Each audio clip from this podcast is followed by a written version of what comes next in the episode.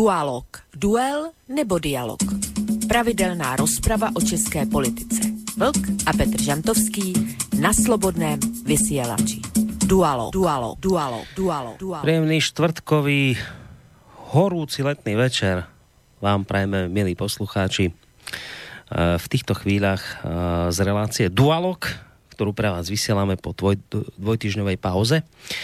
Ide, ako samozrejme veľmi dobre mnohí z vás, ktorí nás počúvate pravidelne, viete, ide o reláciu, ktorá prioritne reflektuje na české politicko-spoločenské témy. No a nebude tomu samozrejme inak ani, ani dnes.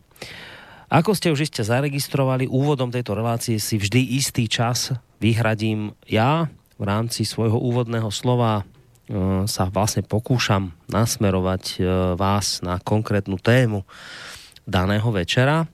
A idem tak samozrejme urobiť aj tentokrát. Uh, tentokrát to ale urobím trošku inak, tak trošku netradične, lebo ja teraz veľa rečniť nebudem, ale namiesto toho vám pustím kratší úryvok uh, jednej z mojich relácií, v ktorej som asi tak pred približne dvomi rokmi privítal ako hostia pána plukovníka vo výslužbe Pavla Marka, ktorý bol svojho času vojenským vyslancom Slovenskej republiky v Srbsku, kde okrem iného plnil aj úlohy vojnového špiona a zároveň je to aj bývalý prezident Únie vojnových veteránov. Ja som si ho vlastne v tom čase zavolal do relácie je tak preto, že som chcel zistiť, ako sú na tom po finančnej, ale samozrejme aj sociálnej stránke vojnoví veteráni na Slovensku, ale hlavne som sa s ním chcel uh, podebatiť o jednom fenoméne, ktorý na Slovensku máme a uh, ten pocit zosilnil potom, ako došlo začiatkom roka u nás, na, teda nie u nás v Maďarsku, v roku 2006, k najväčšej novodobej vojenskej tragédii na Slovensku. Narážam na mnohým Slovákom veľmi dobre známy pád vojenského lietadla ktoré sa zrútilo pri maďarskej obci Hejce, asi 3 km od slovenských hraníc a ktoré na svojej palube nieslo slovenských príslušníkov síl KFOR, ktorí sa vracali z polročnej služby v Kosove. Pri tejto nehode vtedy v tom roku 2006 zahynulo 41 vojakov a spolu s nimi aj jeden civilný zamestnanec ministerstva obrany. Eh, pád stroja vtedy prežil len jeden jediný vojak. Spomínam si ale, že po tejto obrovskej tragédii, ktorá eh, sa udiala v maďarskej obci Hejce, po tejto tragédii začala taká diskusia na Slovensku, či už v médiách, ale aj medzi ľuďmi. A mám pocit, že vtedy zosilnili hlasy, ktoré kritizovali hm, slovenskú účasť v najrôznejších vojenských misiách. Hovorilo sa o tom ako o zbytočnej strate desiatok ľudských životov.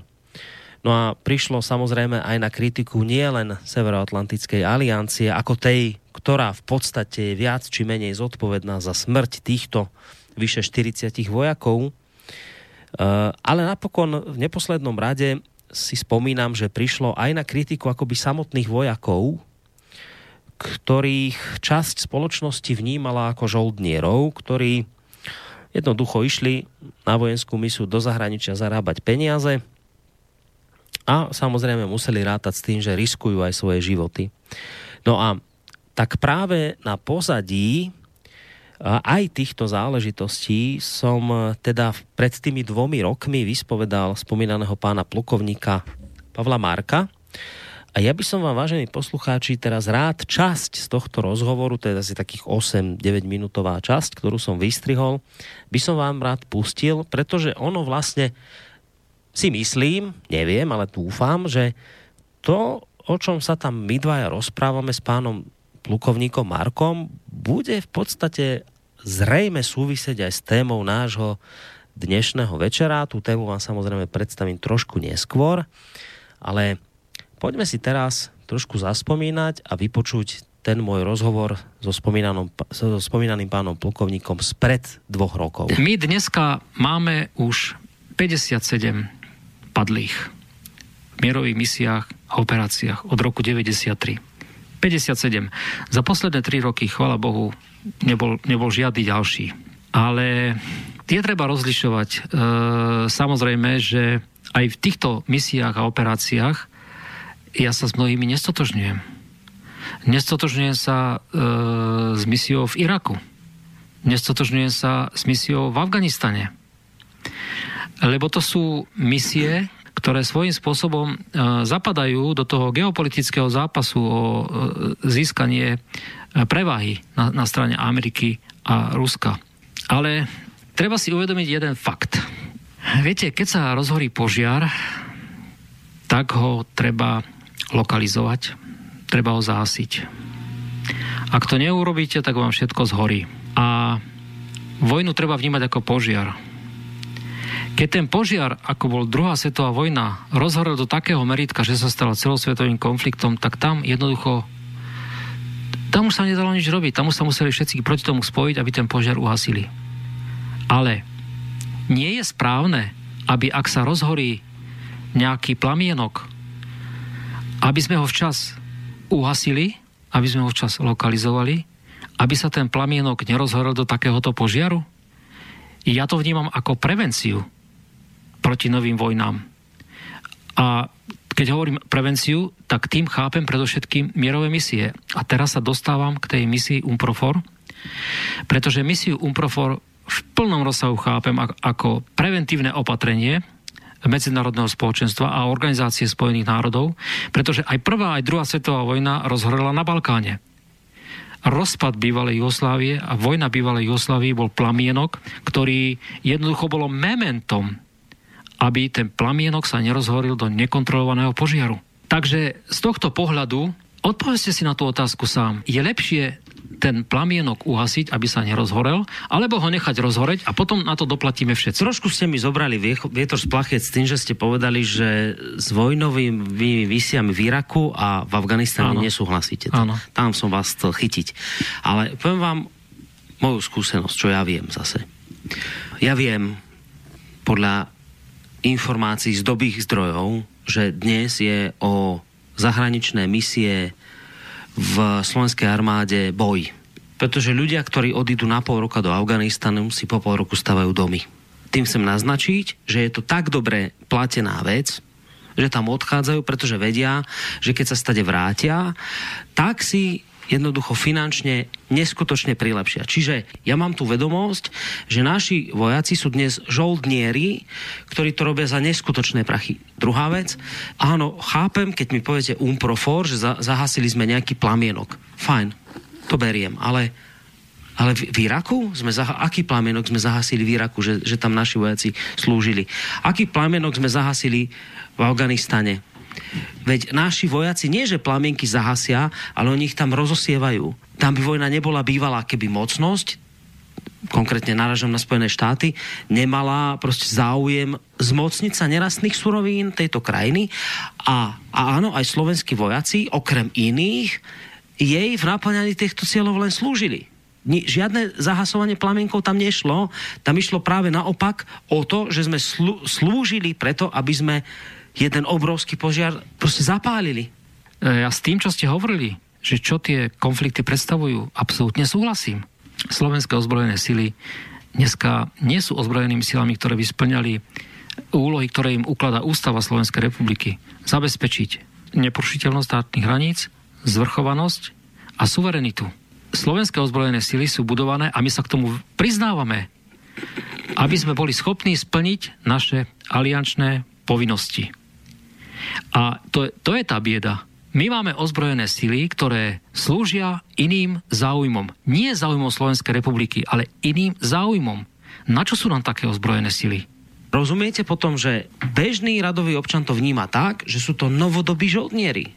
Ja som sa nie náhodou zmienil o tom umprofore, nie náhodou som to zvýraznil. Áno, ja hovorím o tej reálnej vojne, kde tí ľudia boli. Kde odmiňovali tisícky kilometrov ciest, polí, domov, kde postavili niekoľko mostov, zrekonštruovali e, zbombardované domy, zachránili množstvo ľudských životov, pretože sa postavili vlastným telom medzi, medzi tie útočiace sily, medzi Srbov a Chorvátov. Ako som hovoril, tých obetí bolo 57. Niektoré sú zbytočné. Zbytočné sú predovšetkým tie z Afganistanu a z Iraku. Lebo to sú misie, kde Slovenská republika nemala čo robiť. To som sa chcel aj spýtať. Aj po tejto diskusie, ktorú tu vedieme, evidentne sa nám tu teda ukazuje jedna vec. Z tejto diskusie je to, je to tak zrejme, že boli tu misie, ktoré mali význam a ktoré naplňali ten cieľ, za ktorý sa žiaden vojnový veterán nemusí hambiť a ktoré mali ambíciu aj v spoločnosti rezonovať ako tie, ktoré mali význam a mali potenciál aj, aj zo strany spoločnosti priniesť akoby pozitívnu odozvu. A potom ale prišli iné misie. Tie, s ktorými ani vy nesúhlasíte. Tie misie, kde sa akoby všetko toto snaženie, ja to tak vnímam, toto snaženie a tie obete znegovalo. Tak sa pýtam, ako vy, ako človek, a viem, že ste mi na to už niekoľkokrát odpovedali, ako vy, ako človek, vojnový veterán, v podstate tiež, vojak, vnímate to, že takáto dobrá, správna a poctivá práca vojakov z 92. až 96. sa za malú chvíľu znegovala takýmito odpornými vojenskými misiami, ktoré sa udiali v Iraku a Afganistane a ktoré môžu za to, že dnes už nikto nebude na túto UNPROFOR misiu spomínať v dobrom, lebo ich zatienili tieto dve odporné. No, pozrite sa, vnímam to jednoznačne ako servilnosť politiky. Viete, Slovenská republika nemá veľmi na výber. Slovenská republika je krajina, ktorá vždycky niekde patrila a vždycky asi bude musieť patriť. Ale čo ja zazlievam politikom, tak je to, že stavajú Slovenskú republiku do pozície adoptovaného dieťaťa. Tak to bolo aj keď sme boli vo východnom bloku a tak je to aj teraz. A teraz je to ešte horšie. Viete, lebo to adoptované dieťa jednoducho žije vo falošnej ilúzii, v zamaskovanej rodičovskej láske, ktorá nikdy nemôže byť reálna, tak ako je u skutočných rodičov. Napriek tomu, že sme malá krajina, nemali by sme strácať svoju, svoju tvár. A my ju strácame práve tým, že máme politikov, ktorí sú ochotní na takúto, na takúto servilnosť.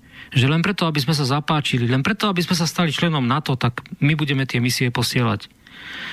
No a ja sa pýtam, že čo nám to na to pomohlo? No pomohlo nám práve kvôli to, k tomuto, že takýmto spôsobom aj naši občania sa teraz dívajú na, na svojich vlastných spoluobčanov. Ale e, ja som to už povedal, že mnohokrát tí ľudia nemajú na výber. Viete, lebo keď nemá ten človek inú možnosť, ako, e, ako sa postarať o rodinu, ak chce mať rodinu, ak chce niekde bývať, ak chce mať deti, ak chce, aby tie deti boli oblečené, aby mohli chodiť do školy, aby boli nachované, No tak e, a najviac tých ľudí, ktorí chodia do misií, je z východu. A viete, že východ patrí k regiónom, ktorý je najchudobnejší dneska. My žiaľ nemáme politické reprezentácie od roku 93, ktoré by dokázali hájiť záujmy občanov Slovenskej republiky. Hája svoje záujmy, predovšetkým, budujú si svoju perspektívu. No a samozrejme, tvária sa pri tom, že robia niečo pre tých ostatných. Mm zase niekto by vám povedal, že no dobre, ale čo my môžeme ako malá krajina? Čo my? Máme sa tu hrať na veľmoc, ktorá si tu bude diktovať podmienky, však my máme len tú možnosť akoby vždy priradiť k tomu víťaznému. Že čo my iné môžeme? A to nie je pravda. A čo môžeme? No, pozrite sa, môžeme si zachovať tvár. Môžeme si zachovať tvár. No prečo ja sa pýtam, my sme v 93. roku premarnili tú príležitosť, ale prečo my sme sa vydali na tú cestu, že nie je pre nás iná alternatíva len sa stať členom Európskej únie a členom NATO? Ja túto otázku kladiem že my sme si sugerovali, že nemáme inú alternatívu. A keď to budem aplikovať na to, čo som povedal o tom adaptovanom dieťati, že musíme si vybrať iného rodiča. Ale e, to ešte neznamená, že budeme strácať svoju tvár. Luxembursko, má nejaké veľmocenské e, záujmy? Švajčiarsko má nejaké veľmocenské záujmy? Existujú tieto krajiny? Naražate na ich neutralitu? Áno, samozrejme. A my sme v 93. roku skutočne premeškali túto príležitosť, aby sme povedali, dosť sme mali nadvlády nejakého Rusa, ale my sme si nepovedali, že už nechceme nadvládu. My sme sa rozhodli, že nechceme mať rodiča Rusa, ale chceme mať iného cudzieho rodiča. Tak toľko, vážení poslucháči, krátka časť rozhovoru v rámci jednej zo starších relácií s plukovníkom Pavlom Markom. Uh, dôvody, prečo som vám vlastne uh, tento rozhovor pustil, súvisí, ako som už povedal, s našou dnešnou témou. Aspoň si myslím, že súvisia, uvidíme, či áno alebo nie. Ale k tej téme vám ešte teraz viacej nepoviem, my sa k nej dostaneme. Podľa mňa mnohí z vás už tušíte, prečo sme v dualogu vybrali túto tému, zvlášť keď si zoberete do úvahy to, že relácia dualog je naozaj relácia, ktorá mm, reflektuje české politicko-spoločenské témy, tak iste chápete a už, už tušíte, že prečo práve tento rozhovor. Ale ešte vám tú tému predsa len nepredstavím, lebo uh, ešte tu predtým máme dve dôležité úlohy. Jednak uh, privítať hlavných hostí, alebo teda dualogistov tohto večera. A zároveň si aj predstaviť hudobného hostia, aj keď dnes mám trošku pocit, že to nebude také, že o jednom hostovi, ale skôr to bude výber viacerých pesniček od rôznych, od rôznych skladateľov, ale to už je vec, ktorú si tejto relácii ošéfuje jeden z dualogistov, ktorý v tejto chvíli je, už verím, na Skyblinke. A zaujímavosť teraz je taká, že on vlastne nie je v Českej republike ako tradične, ale on vlastne je teraz v Chorvátsku na dovolenke a je to také trošku neuveriteľné, že on aj tú dovolenku vlastne využil na to, že v tejto chvíli sedí asi niekde v hotelovej izbe pri internete a rozhodol sa, že aj dovolenku využije, využije na to, že jednoducho bude vysielať reláciu Dualog. Je to Petr Žantovský, mediálny analytik, vysokoškolský pedagog a publicista, ktorého zdravíme do horúceho Chorvátska. Tak Petr, vitaj. Já děkuji za přivítání. Jsem tady skutečně na Istrii v, ve velice půvabném místě s krásným mořem, velice horkým ovzduším, ovšem myslím si, že horko je v Česku a na Slovensku, takže zase o tolik nepřicházíte, jen to moře tam hol teda nemáme, no, to, je, to je jediná chyba, myslím. Ale jinak bych nikam nejel, seděl bych doma na zadku a koupal bych se v našem moři. To je pravda. Eh, ale jsem tady, jsem rád, že, že se můžu i dneska zapojit do dialogu, protože je to téma, který vybral můj kolega, který ho eh, Boris ty představíš za chvíličku. Eh, to téma mě hodně zaujalo, jsem rád, že se o něm budeme bavit a když už si to teda nakous, tak krom toho, že pozdravím všechny posluchače a posluchačky jako vždycky, také svého, svého kolegu Eh, nazdar, nazdar eh, a tebe, Borisy, tak eh, ty písničky dneska jsem vybral, protože se bavíme o válce, o míru, o, o vraždění, o zbytečných umrtích, o zbytečných věcech na světě, tak jsem vybral písničky, které jsou velice, z větší části velice známý, nebo notoricky známý, poprvé za celou dobu, už to vysíláme více jak dva roky, Poprvé eh, to nejsou písničky český nebo českých autorů a interpretů, jsou to písničky světových autorů. Pikantní je, že z velké části, teda snad výjimkou eh, jednoho Brita, eh, se jedná o Američany. A tak jako pan generál před chvíličkou, nebo plukovník. Plukovník, plukovník. plukovník to nepoplet, tak jako tam mluvil o Američanech, jako, a myslím, že se o nich budeme bavit i my dnes docela hodně, tak eh, já jsem vybral čtyři písničky, z nich tři mají na svědomí Američané, ale tací takový jiní Američané, kteří mají ne, nebo měli, někteří z nich už nežijí, eh, schopnost podívat se kriticky na to, co jejich Amerika eh, dělá, jak říká pan prezident Trump, make America great, Eh, co dělá eh, Make eh, America Small, co dělá Ameriku malou, ubohou a, a špatnou. Takže dneska, dneska budou čtyři protiválečné písničky. Já teda s dovolením rovnou ohlásím tu první, než, než ať pak za dlouho nemluvím. Tu první zná úplně každý snad, kdo se narodil v tomhle nebo minulém století a jmenuje se Give Peace a Chance. Já myslím, že jiná tady zaznít nemůže. A to je ten jediný na Američan, tedy John Lennon.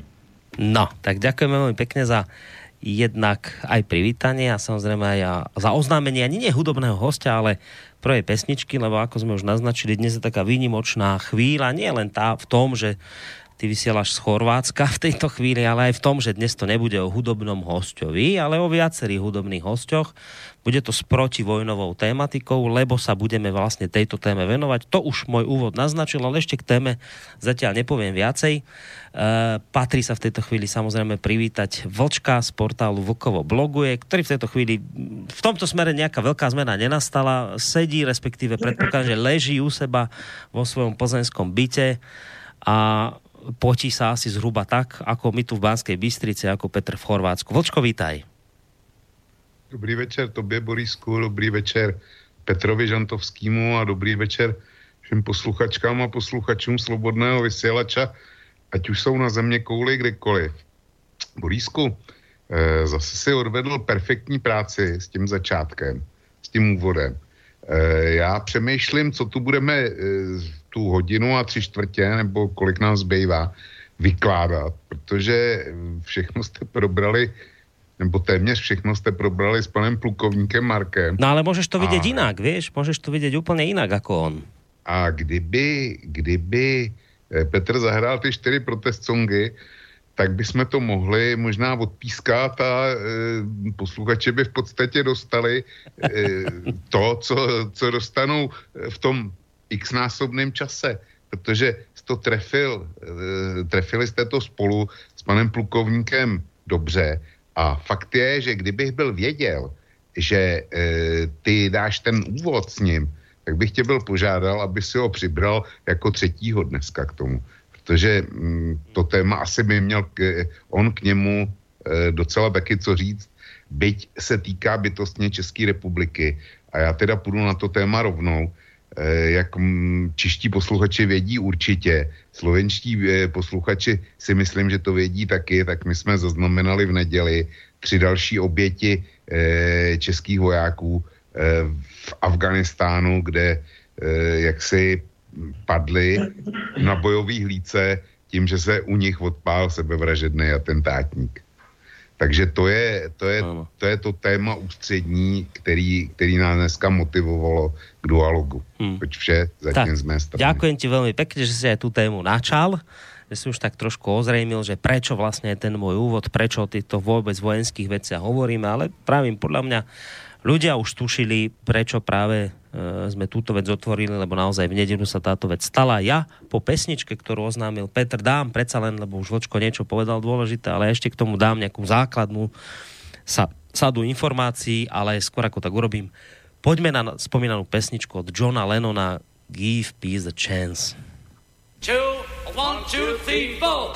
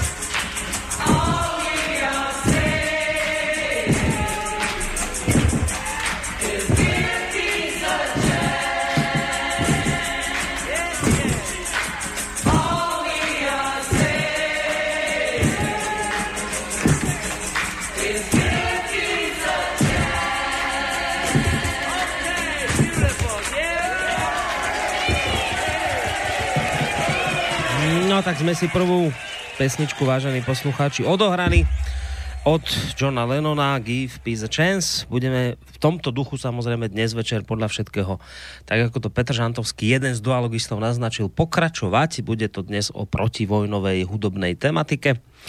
Uh, spolu s Petrom Žantovským samozrejme na Skype aj Vlčko z portálu Vlkovo bloguje a z Banskej Bystrice vám nerušené počúvanie praje samozrejme aj Boris Koroni. V prípade, že budete mať chuť sa do našej dnešnej téme, do témy, ktorú už Vlčko naťukol a ja potom ešte pridám nejaké základné informácie. Ak budete mať chuť sa k tejto téme samozrejme nejakým spôsobom vyjadriť, zapojiť sa do diskusie, budeme veľmi radi. Môžete tak urobiť cez mail na adrese studiozavinač.slobodnyvysielac.sk Môžete nám aj priamo zatelefonovať na číslo 048 381 01 01 a potom je tu ešte aj možnosť e, napísať cez našu internetovú stránku www.slobodnyvysielac.sk a tam je také zelené tlačítko na boku, myslím vľavo, že otázka do štúdia. Keď naň kliknete, tak aj takýmto spôsobom môžete nám svoju otázku položiť. No, spomínal som, že dodám nejaké základnú sadu informácií k tomu, o čom sa vlastne dnes budeme baviť. Tú základnú podstatu toho všetkého už povedal Vočko pred pesničkou. A síce, že Uh, troch českých príslušníkov misie NATO v Afganistane zabil v nedeľu na severovýchode krajiny samovražedný útočník. Uh, 5. augusta okolo 4. hodiny ráno nášho času došlo počas pešej hliadky v okolí základne Bagram v afgánskej provincii Parván k útoku samovražedného atentátnika uviedol vo vyhlásení generálny štáb ozbrojených síl Českej republiky. Následkom výbuchu utrpeli smrteľné zranenia traja českí vojaci, plus uh, sa zranili jeden americký a dvaja afgánsky vojaci. K zodpovednosti za tento čin sa prihlásilo hnutie Taliban. A teraz si vypočujeme, on mal tú tlačovku samozrejme dlhšiu, ale ja som si vyťahol takú nejakú kratučku, kratučké vyjadrenie uh, uh, Jiřího Wernera, to je vlastne ho, náčelník generálneho štábu v České republike. Tak poďme si vypočuť, čo okrem iného povedal k tejto záležitosti on. Chtěl bych uh, na tomto místě říct, že tito uh, vojáci jsou pro nás hrdinové a že zahynuli při obraně nebo v boji proti terorismu daleko tisíce kilometrů od svých rodin a my považujeme tento boj za velice zásadní a důležitý. Chtěl bych zde na tomto místě uveřejnit e, jména těchto tří příslušníků. Jedná se o rotného Martina Marcina, desátníka Kamila Beneše a desátníka Patrika Štěpánka. K úmrtiu týchto vojakov sa samozrejme vyjadril aj prezident Miloš Zeman, ktorý uviedol uh, nasledovné hluboká lítosť a soustrast všem příbuzným obětí sebevražedného atentátu. Nemělo by nás to však odrazovat od úsilí nadále bojovat s medzinárodním terorizmem. Správa o úmrtí vojáku je vždy ta nejhorší, velmi mě to zasáhlo v mých očích. Jsou to hrdinové, kteří se za hranicemi České republiky podíleli na boji proti terorismu. Celá země by na ně měla být hrdá. Toto zase pre zmenu uviedol náčelník generálneho štábu armády Českej republiky generál Aleš Opata. Sústrasť vyjadril aj premiér Andrej Babiš, ktorý povedal, je mi moc líto úmrtí našich tří vojáků v Afganistánu, hrdinů, kteří bojovali proti teroristům tak daleko od vlasti a které zavraždil sebevražedný útočník. Vážím si toho, co udělali pro naši zemi. Vyslovují svoju nejhlubší soustrast jejich rodinám a pozůstalým. Pamiatku padlých vojakov v stredu na poludne pripomenulo 8 tisíc sirén, vážení poslucháči, ktoré sa rozozvučali po celej Českej republike.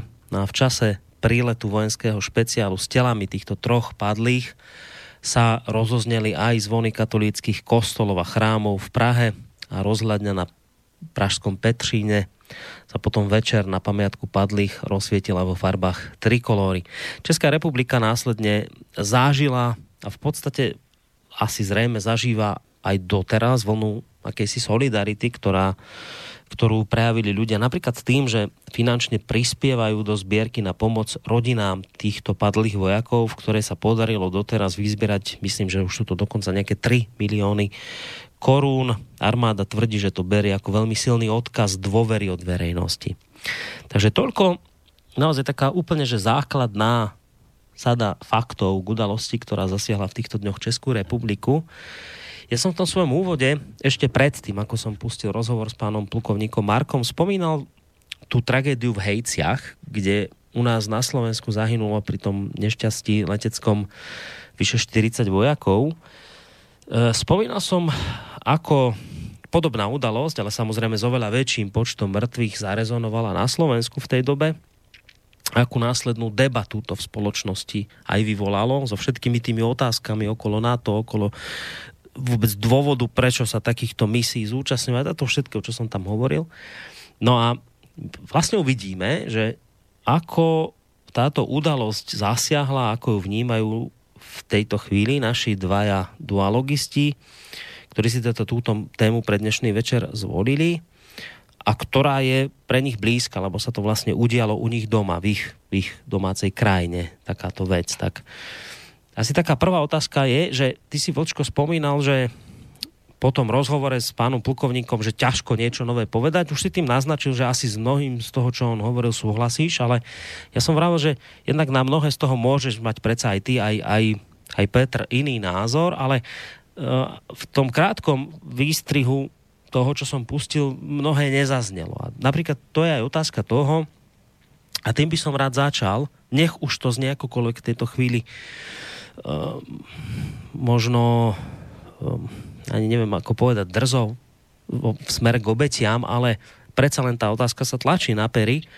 Uh, ono, každá smrť je hrozná a preto ani túto smrť týchto troch mladých ľudí, lebo to sa bavíme o ľuďoch od 25 cez 28 až po 36 rokov, čiže mladí ľudia, nemožno túto smrť bagatelizovať, je to strašné, čo sa stalo, ale, ale predsa len je to také trošku zvláštne, že keď sa to udeje u nás na Slovensku, keď sa niečo takéto udeje na, u vás v Českej republike, alebo asi aj kdekoľvek inde vo svete, tak sa to tak javí, ako by táto smrť bola významnejšia ako, ako smrť iná.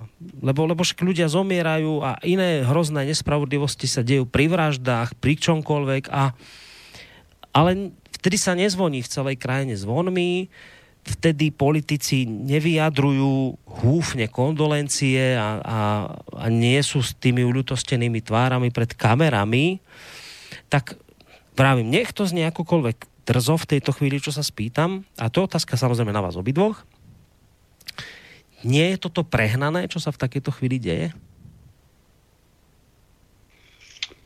To je na mě, Borisku. Mm-hmm. Aj na teba, aj na Petra. Přehnaný. Já nevím. Já, já se přiznám, že nevím, ale máš pravdu v tom, že když je takováhle smrt, tak se politici můžou přetrhnout a podle mě to je licoměrnost. Eh, když eh, někdo eh, je dejme tomu, zemře hasič při hašení velkého požáru, tak se k tomu politici taky nějak vysloví, taky něco je, ale, ale je toho daleko míň. A ten rozdíl spočívá v jedné věci, že jsou a byli a jsou to politici, který vysílají ty vojáky do zahraničních misí a tudíž za to nesou odpovědnost. A nikdo nechce být u toho, když se, když se vracejí v zinkových rakvích, e, jako ten vinej, čili musí to dostat do úplně jiné polohy. Musí to dostat do polohy hrdinství, okázalých projevů, okázalých projevů součast, e, účasti s rodinou a já nevím, prostě e, dostat to do polohy, že ta, že ta smrt je něco, něco zvláštního, něco velikého, mm-hmm. něco, mm-hmm. něco, čeho bychom si měli vážit, něco nutného, protože je to cena za naší svobodu a takovýhle, takovýhle věci. Jo. Čili e, ten politik, ten nedělá nic jiného, než že kryje svoji odpovědnost za to, že tam ty kluky vyslal a tudíž, e, tudíž svojí přímou spolúčast na e, na té smrti. Já to neumím jinak vyjádřit. Neříkám, neříkám to přesně. A dodávám ještě jednu věc. E, prostě jsou, on to řekl pan, pan plukovník Marek naprosto pregnantně. Jsou mise, které mají smysl. Dejme tomu, jako ta mise Umprofor, kde se, ty vaši se zabili při Káforu nebo při Unproforu, když se vraceli? To bol, hm. to bol Káfor. V no, tak to je, to, je, to je další, to je další černá mise. Jo. UNPROFOR, eh, to znamená eh, oddělení bojujících stran v Bosně a Hercegovině, eh, měla smysl. Ale KFOR všichni víme, víme o co jde. A pan plukovník Marek označil afgánskou misi a iráckou misi z hlediska slovenské armády za mise, které neměly být. Hmm. A já to vidím úplně stejně tohle. Jo. Pa, asi se dostaneme později, později ještě k tomu proč, ale te, te, politici si tady prostě dělají svůj prostor a zakrývají svoji odpovědnost. A já, já jako, když slyším tu kondolenci Miloše Zemana, tak jako mě může čert vzít. To, to říkám na, naprosto na rovinu. Protože první český vojáci, první česká mise do Afganistánu byla odeslána v dubnu 2002. To znamená za vlády Miloše Zemana. Čili on dneska kondoluje, my bojujeme proti, proti terorismu tamhle hmm. a ten boj musí dál. A Miloš Zeman je, je prostě pohnutý soustrastí. Já já nemám slov, no. No a tak však, ale, však dobré, ale však za tú chvíľu, čo si hovoril, si to vysvetlil celkom podľa mňa logicky, lebo naozaj je toto zvláštne, však to je aj na Peťa otázka tá istá, že to také zvláštne, že pri, pri vojenských obytiach je ten život akoby taký iný, ktorý sa stra... Ja, ja teraz opakujem, čo som povedal, ja nechcem vôbec nevažovať tieto obete, ani to bagatelizovať. Je to strašné, čo sa stalo, je to strašné, čo sa stalo mladým ľuďom. Teraz dám úplne bokom, že si dobrovoľne zvolili vojenskú službu, o tom nebudem teraz hovoriť, je to hrozné ale hrozné veci sa dejú bežne a o tých sa tak nereferuje, nie, nie taký, taký povyk, ako sa u vás na, v Čechách hovorí, taký povyk okolo toho, ako keď sú to vojenské obete. A teraz, čo si povedal, tá zodpovednosť politikov, zakryť svoje, za svoju zodpovednosť, to, to dáva význam mne v tejto chvíli. Ale zaujíma ma, čo k tomu Peťo povie, takisto aj na teba, Petře, tá istá otázka, ktorú som mal vočkovi. Nie je to prehnané? Jasně. Eh, ta otázka má několik eh, částí. Bych to vzal tak trošku per partes. Jedna věc je eh, ta profese voják. Profese voják je profese jako každá jiná, jako profese záchranář, jako profese hasič, jako profese policista, jako profese jakákoliv jiná nebezpečná profese. Když vrah prchající před policií odpráskne policistů. Je to stejně tragický a strašný, jako když nějaký eh, nějaký eh, terorista nebo nějaký Afgánec se opásá eh, výbušněnou a, a následkem toho zemře několik eh, vojáků. Je to, je to stejně strašné, protože je to služební smrt. Eh, mělo by to být posuzováno ve stejné kategorii. A já bych teda tady spíš volal potom, a myslím, že to Vlk taky trošku tak naznačil, že bychom měli spíš očekávat takovou tu lidskou, ne tu politickou kondolenci nebo, nebo hm, řekněme, hm, soutrás, společnou emoci, protože pro mě policista, který zahyne pokulkou nějakého unikajícího hajzla, který předtím vystřílel půl rodiny nebo, nebo vykrát banku nebo cokoliv jiného, je pro mě stejně strašnou obětí, je možná dokonce větší. Ty to opravdu nechci zase, ono je to strašlivě citlivý a tím, jak to čerství, tak o to víc. Ale, ale nechci, to, nechci to v žádném případě nějak bagatelizovat, ale možná je to pro mě dokonce větší, protože ten policista eh, jde vykonávat tu práci Eh, nejenom proto, že je za ní placena, taky proto většinou předpokládám, aspoň myslím si, eh, že součástí té práce je udržování společenského pořádku a, a zákona. Kdežto ty kluci, co jedou do těch misí, eh, a musím říct, mám k tomu určitý osobní vztah, jeden, jeden velice blízký příbuzný, konkrétně synovec Eh, byl eh, svého času součástí té chemické posádky v Rudimi, kde jsme cvičili takové ty specialisty pro tyhle mise.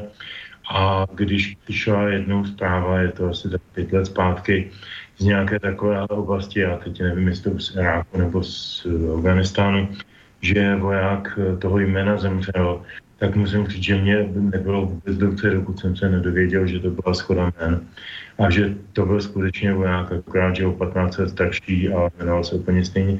Jasně, to, to, jsou všechno, to jsou všechno lidsky pochopitelné věci, ale já dobře vím, že ten můj synovec tam šel proto, že, eh, že to pro něj byla profesní příležitost. A on věděl, šel tam s vědomím toho, že půjde do války, s vědomím toho, že ve válce jde o krk a s vědomím toho, že se z ní nemusí vrátit.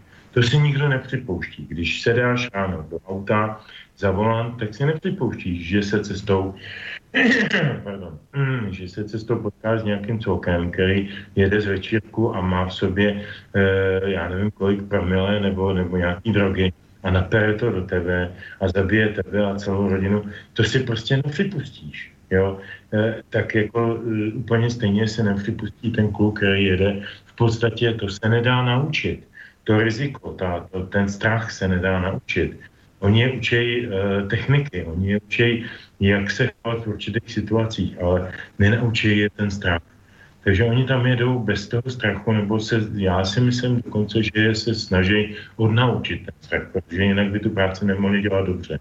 No a když se stane to, co se stane, tak prostě je to katastrofa, ale je to pro mě srovnatelná katastrofa jako s tím policajtem zabitým v službě. To je věc jedna. Věc druhá, absolutně uh, podepisuju uh, vše, co řekl Vlk o licoměrnosti a o, o pokrytectví a o všech těch populistických kecech našich politiků, jakéhokoliv stupně, jakékoliv funkce, o tom, že, o tom, že prostě teď jde Eh, o, o boji s něčím a že v, v rámci toho boje s něčím my tedy neseme ty oběti a je nám toho líto, je nám toho líto. Ale nejsou to oběti eh, boje s něčím. Jsou to oběti naší účasti eh, v biznisu, který se jmenuje vojenský, vojenský souručenství, Severoatlantický pakt, biznis, je to biznis, který se jmenuje Evropská unie, je to biznis, který se jmenuje nadnárodní společenství, který potřebuje ten biznis. Já bych dovolením, teda, když mám tenhle vstup, tak bych si tady dovolil pocitovat pár slov člověka, kterýho mám moc rád, moc si vážím, protože Eh, protože je to jeden z mála odborníků na tuto oblast. Je to jeden z mála lidí, který tam často jezdí a spoustu věcí zná, umí arabsky, umí, umí určitý dialekty a, a, vyzná se tam. A je to Tereza Spencerová z, z literárních novin. Uh, Tereza napsala tohle. Česko truchlí a politici prolévají krokodýlový slzy a pronášejí celé halby stop. Obzvláštně fascinuje, když mluví o tom, že naši vojáci jsou v Afganistánu kvůli boji proti terorismu nebo tak něco. Ano, Bush po 11. září ukázal na Afganistán a připsal tehdejší teroristické útoky v New Yorku a Washingtonu al qaidě kterou si Spojené státy s Pakistánem a za saudské peníze dělají k boji proti sovětské okupaci Afganistánu. Ano, vedení al se v té době aktuálně nacházelo zrovna v Afganistánu. Kábulu tehdy vládli talibové a nabídli američanům, že Usámu Bin Ládina vydají. Ale Washington odmítl. Ostatně stejně, jako když dříve Usámu Americe navízel Sudánu. To by bylo všechno moc snadné a neby, nebyly by dostatečné záminky k rozpoutání válek. Nezapomínejme, že v amerických plánech bylo nejen vládnutí obřího surovinového bohatství Afganistánu, ale i kontrola nad plynovody přes jeho území nebo možnost destabilizovat Rusko a střední Asii. To je jenom jedna malá, malá část komentáře Terezy Spencerové na tohle téma. Eh, doporučuji každému, aby si to přečet celý, protože je tam, je tam vše, co bych asi neuměl nikdy říct tak dobře, protože o tom zdaleka tolik nevím, ale Tereza mluví za mě, protože Terezu znám eh, od roku 84, byli jsme spolužáci na fakultě, tak vím, že to byl vždycky člověk eh, pravdomluvný a přímý a, a rovnej. Proto ji taky nemají naši mainstreamoví novináři rádi. Tak to je jeden pohledu. A já teď budu stručnější. Eh, druhý úhel pohledu samozřejmě je, a ten je strašně důležitý, já doufám, že se k němu vyjádříme budoucně eh, víc ze široka. A hodně to tam naznačil pan pokovník Marek. Eh, to je ten rok 93, kdy se Slovensko rozhodlo, že teda vstoupí do těch mezinárodních společenství, ať už EU nebo, nebo NATO. A já bych eh, připomněl jiný rok. Já bych připomněl rok 2004, kdy v Madridu došlo k eh, slavné sérii, v vodovkách slavné sérii eh, islámských, islamistických eh, atentátů, kde eh, pro přesnost tedy řečeno zahynulo 191 lidí, 2,5 tisíce, 2057 jich bylo a šlo tam to, že v Španělsku tehdy vládl eh, takový ten centristický, poměrně populární premiér eh, Aznar, eh, který zdědil po, po Frankovi tu centristickou stranu a udělal z ní jakoby demokratickou z té fašistické, tak udělal jako demokratickou stranu a byl velmi oblíben. Bylo to těsně před španělskými volbami a vypadalo to na jednoznačný a vítězství. A proti němu vystoupil socialista Zapatero. E, a zrovna v téhle době bylo Španělsko účastno svými vojáky v iráckém konfliktu, který zahájil jak víme, na základě fake news od, od Tonyho Blaira uh, George Bush v roce 2003. Uh, a Španělé byli účastní toho konfliktu a jejich synové se také vraceli v zinkových. Uh, Zapatero využil. Já teď ne, nechci vůbec spekulovat uh, a tady stavit nějaký konspirační teorie o tom, že uh, tady byly nějaké souvislosti. Prostě využil toho, že uh, islamisti udělali tenhle ten příšerný čin teroristický v roce 2004, 11. na Madridu a eh, postavil celou svoji propagaci před, nebo propagandu před volbama na tom, že slíbil Španělům, že vrátí jejich syny Iráku. Vyhrál ty volby a vrátil jejich syny z Iráku. E, nám zjevně nic takového nehrozí. Teď nemyslím ty teroristické útoky. Dneska mě položil otázku bývalý, eh, bývalý pracovník československé rozvědky, neskutečně inteligentně zkušený člověk, říkal, co myslíte? Je to opravdu o tom, že jsme takový ovce, že si necháme namorit, že bojujeme za tu demokracii, jak nám říkají naši papaláči a proti tomu terorismu? A nebo je to už tak daleko, že vlastně nám prostě musí zabít pár kluků, aby jsme si vůbec uvědomili, v jakém prošvihu jsme dobrovolně a že bychom teda měli něco začít dělat, aby nebyli. To, to já dávám teď v tuto chvíli závěrečný takový jako řečníkovou otázku, v okresní městě Poprvé. Mm-hmm. Dobre, ďakujeme pekne. Uh, Vočko, chceš na, reagovat na to, čo hovoril Petra? Já nevím. Mně se já jsem to téma navrh a přiznám se, že se s ním těžko vypořádávám, jo. protože tam máš tolik věcí, kterých, kterých se můžeš, můžeš chytit. Já se vrátím eh, k tomu, přece jenom si měl pravdu, že nemusím souhlasit se vším, co zaznělo v úvodě eh, tebe a pana plukovníka Marka. Hmm. Ty si tam, eh, já nesouhlasím s označením žoldáci pro ty, pro ty kluky, který jsou na těch misích. Jo. Eh, oni za to dostávají nějaký peníze a ty peníze jsou eh, i v rámci České republiky poměrně velký. Ale když si vezmeš, že nasazují život a že to má reálný potext, není to, není to žádná smyšlenka, tak ty peníze mi zase nepřipadají až tak velký. Eh, konkrétně dva z těch kluků, který tam eh, padli, tak měli hodnost desátníka a jejich normální služný na posádce v Čechách je 26 tisíc. V tom, v tom Afganistánu brali 26 eh, tisíc tisíc euro řádově. Tisíc plus pro slovenský posluchače. v tom Afganistanu se všema příplatkama brali 110 tisíc, což je 4 tisíce, mm, řádově asi 4,5 tisíce eur. Samozřejmě, že rozdíl hrubýho, bavíme se o hrubých e, částkách, to znamená předaní.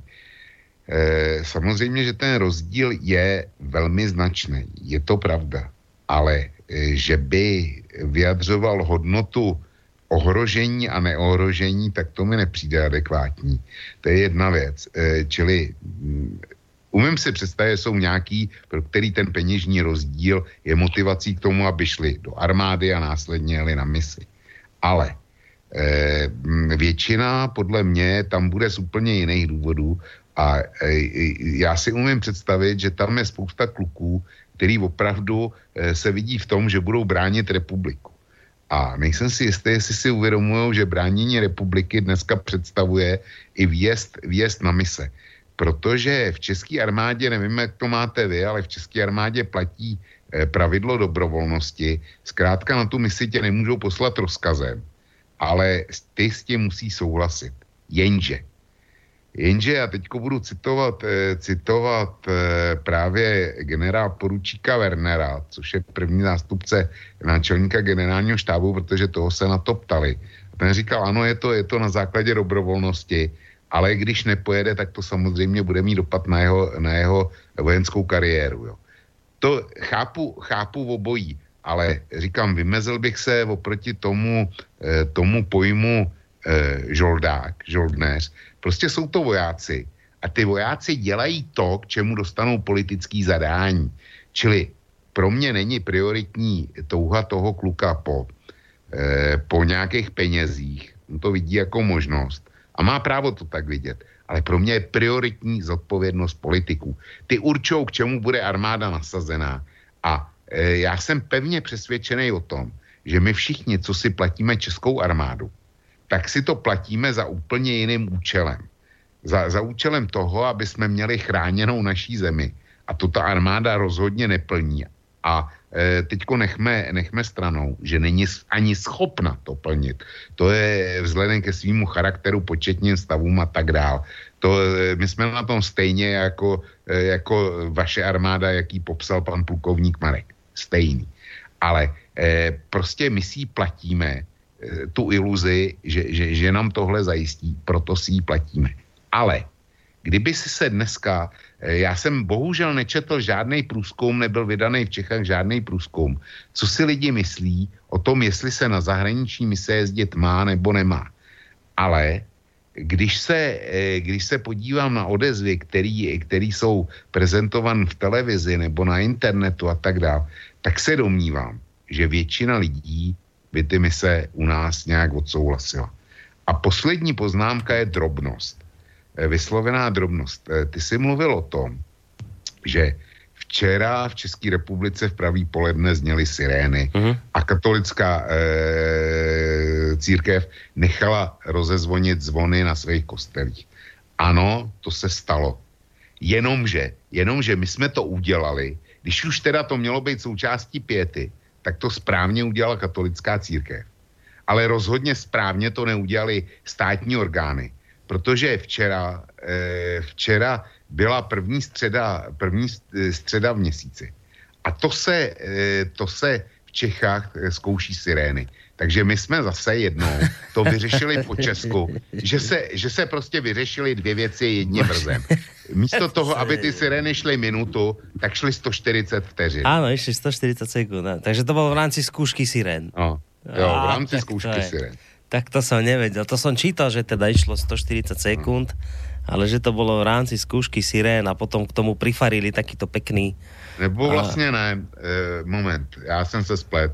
E, včera bylo 8. že jo, tak první středa v měsíci, tak ne, beru zpět. Takže nie, takže zpět. nebylo to preskúšanie ne, ne, ne, Dobre, ne, tak, tak som rád, že si tuto fake news hneď takto zlikvidoval v zárodku, aby nás někdo Ne, ale je tady, je tady ještě jeden p- moment, že vůbec dneska bavit se ve veřejném prostoru u nás o smyslu e, misí a speciálně tý afgánský, tak někteří, kteří dělají veřejný mínění a míním tím politiky, míním tím politiky a e, některý význačný mainstreamový novináře, uvedu konkrétně dva, Jana Rejška e, a Jindřicha Šídla, U Jindřicha Šídla mě to, mě to velmi mrzí. To se teda přiznám, protože to je člověk, kterýho e, čtu se zájmem. Nemusím s ním souhlasit, ale čtu ho se zájmem na rozdíl od Ryška, který ho mám za, za naprostýho idiota. Tak e, zkrátka tihle každýho, kdo, kdo si dovolí do veřejného diskurzu, eh, jak si položit otázku a jaký to má smysl, tam je mm-hmm. se v mhm. tom Afganistánu, mm. tak označují za vlasti zrádce. A nejsou to, to jsou dva novináři a pak máš, pak máš politiky, ty jsem viděl v české televizi, če, členy českého parlamentu, eh, význační členy českého parlamentu, který se k tomu staví úplně stejně. Už jenom to, že se ptáš, jaká ta smrt měla smysl, těch tří, eh, těch tří kluků a vlastně 14 vojáků, který jsme v Afganistánu eh, celkem ztratili od zahájení eh, těch misí do téhle země, tak když tuhle otázku nastojíš, hmm. už to mají jako vlastně zradu. Hm. No dobre, toto je zaujímavá vecička, ku ktorej by sme sa mohli dostať asi po pesničke, lebo už dlho rozprávame, tak pesnička číslo 2, teraz prichádza Petr na scénu pesničkou číslo dva a ještě jednu krátkou větičku, mm-hmm. větičku.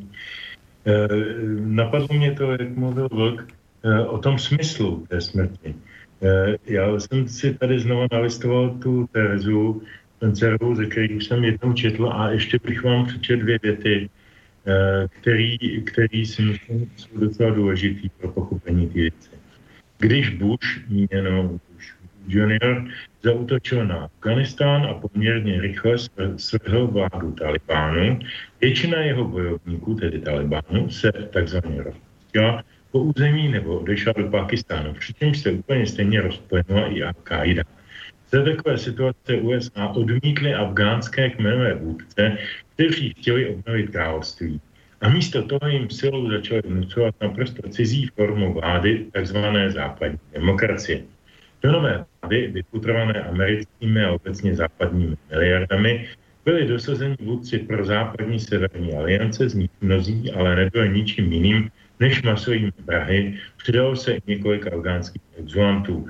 Všem šlo hlavně o americké peníze, skutečně vládnout, na to se o národ chtěl málo kdo. A válčení mučení lidí, byť jen podezřelí z kontaktu s Talibánem nebo al nebo samozřejmě zabíjení civilistů, pak ve finále poměrně rychle pomohlo tomu, že si Západ Afgánce znepřátelil. Jistě ne všechny, protože mnozí z okupace týdí nebo žijí, přežívají, ale Taliban už pouhé čtyři roky po svém svržení znovu žil a v mnoha oblastech země měl okamžitě významnou podporu naštvaných místních obyvatel. Tak to je to, k čemu jsme my pomohli. To, já myslím, že to už říkám já, to není Tereza Spencerová. To je jedna z odpovědí e, o smyslu té, těch smrtí. A já, a já o to víc je mi těch smrtí víte, protože je s e, optikou těchto faktů vidím jako úplně, ale úplně zbytečný. Tak to jsem, jak jsem měl potřebu přečíst, hmm. protože si myslím, že to jsou vážná a hmm. důležitá slova.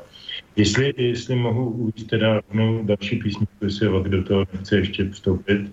Ne, nechce tak já bych, eh, protože eh, jsem říkal, že dneska bude o eh, protiválečné písničky, tak já bych se ještě v historii vrátil o kousek dál, protože ona nám ta, ona nám ta americká eh, vojenská eh, zájmová, jak ono se to tak říkalo hezky, soldateska, to byl pěkný výraz, to už jsem dlouho neslyšel, teď mě napadlo ho poučit. Ona se nám ukazovala samozřejmě v historii hlubší, než je Afganistán, dokonce než je Větnam, to v období korejské války. A já bych vám pustil písničku, která se jmenuje Suicide is Painless, tedy sebe, sebevražda je bezbolestná. A to je přední píseň ze slavného filmu Roberta Altmana Mešníkovi z toho pitomního seriálu a z toho opravdu velkého, slavného, silného protiválečního filmu. Mm, za chvíľku bych chtěl k té Koreji ještě pár vět dodat, takže po písničce. Dobre, tak pojďme na ňu.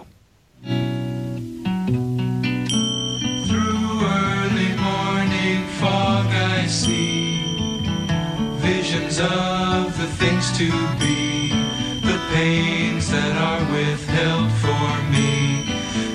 realize and I can see. That suicide is painless. It brings on many changes. And I can take or leave it if I please. The game of life is hard to play. Lose it anyway. The losing card I'll someday lay. So this is all I have to say.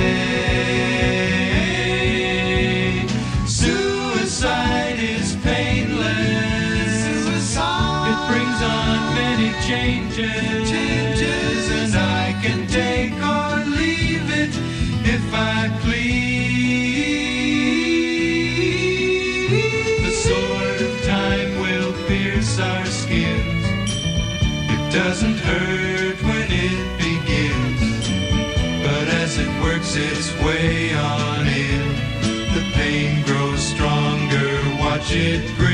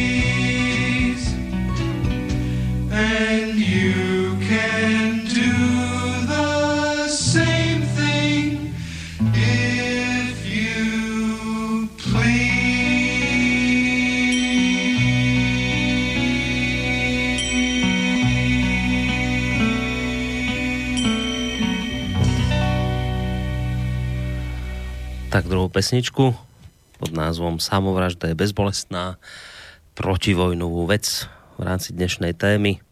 Máme za sebou. Um, ja som už dlhšie nepovedal také tie kontaktné veci, že kde môžete písať, respektíve volať, ak sa chcete zapojiť. Mail je studiozavinačslobodnyvysielac.sk Telefónne číslo 048 381 0101 alebo je tu potom ešte možnosť reagovať cez našu internetovú stránku, keď si kliknete na zelené tlačítko otázka do štúdia. Tá dnešná relácia je výnimočná z viacerých úhlov pohľadu. Dva poviem. Najskôr ten menej dôležitý je, že jeden z dualogistov v tejto chvíli je v Chorvátsku na dovolenke a napriek tomu vysiela, čo je milé, že, že cíti takúto povinnosť aj tak ešte jednoducho vysielať, aj keď má voľno.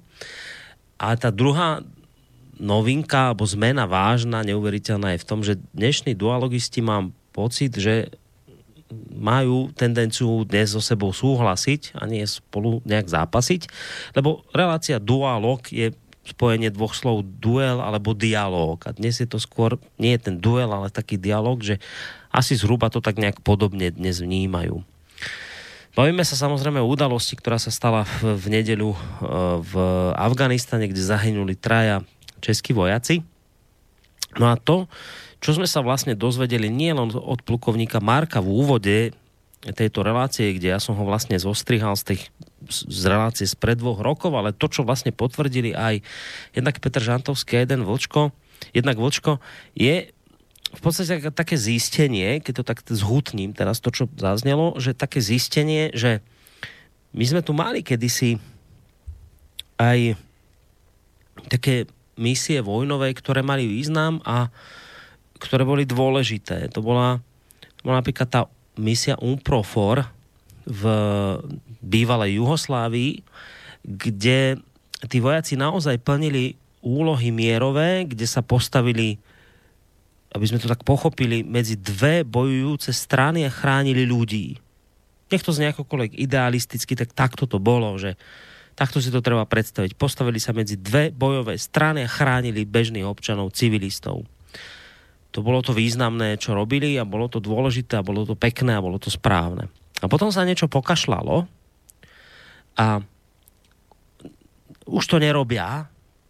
Už potom prišli misie, kde už nie, už nešlo o to prioritne chrániť ľudí, aj keď sa to tak mohlo, a, a iste sa to tak politicky prezentovalo, ale už išlo o niečo iné. Už išlo o geopolitické ciele, ako to povedal aj pán pokovník Marko, kto z koho, či Rusi alebo Američania a už zrazu tam išlo o niečo úplne iné a, a o nejakú servilnosť politikov, ktorí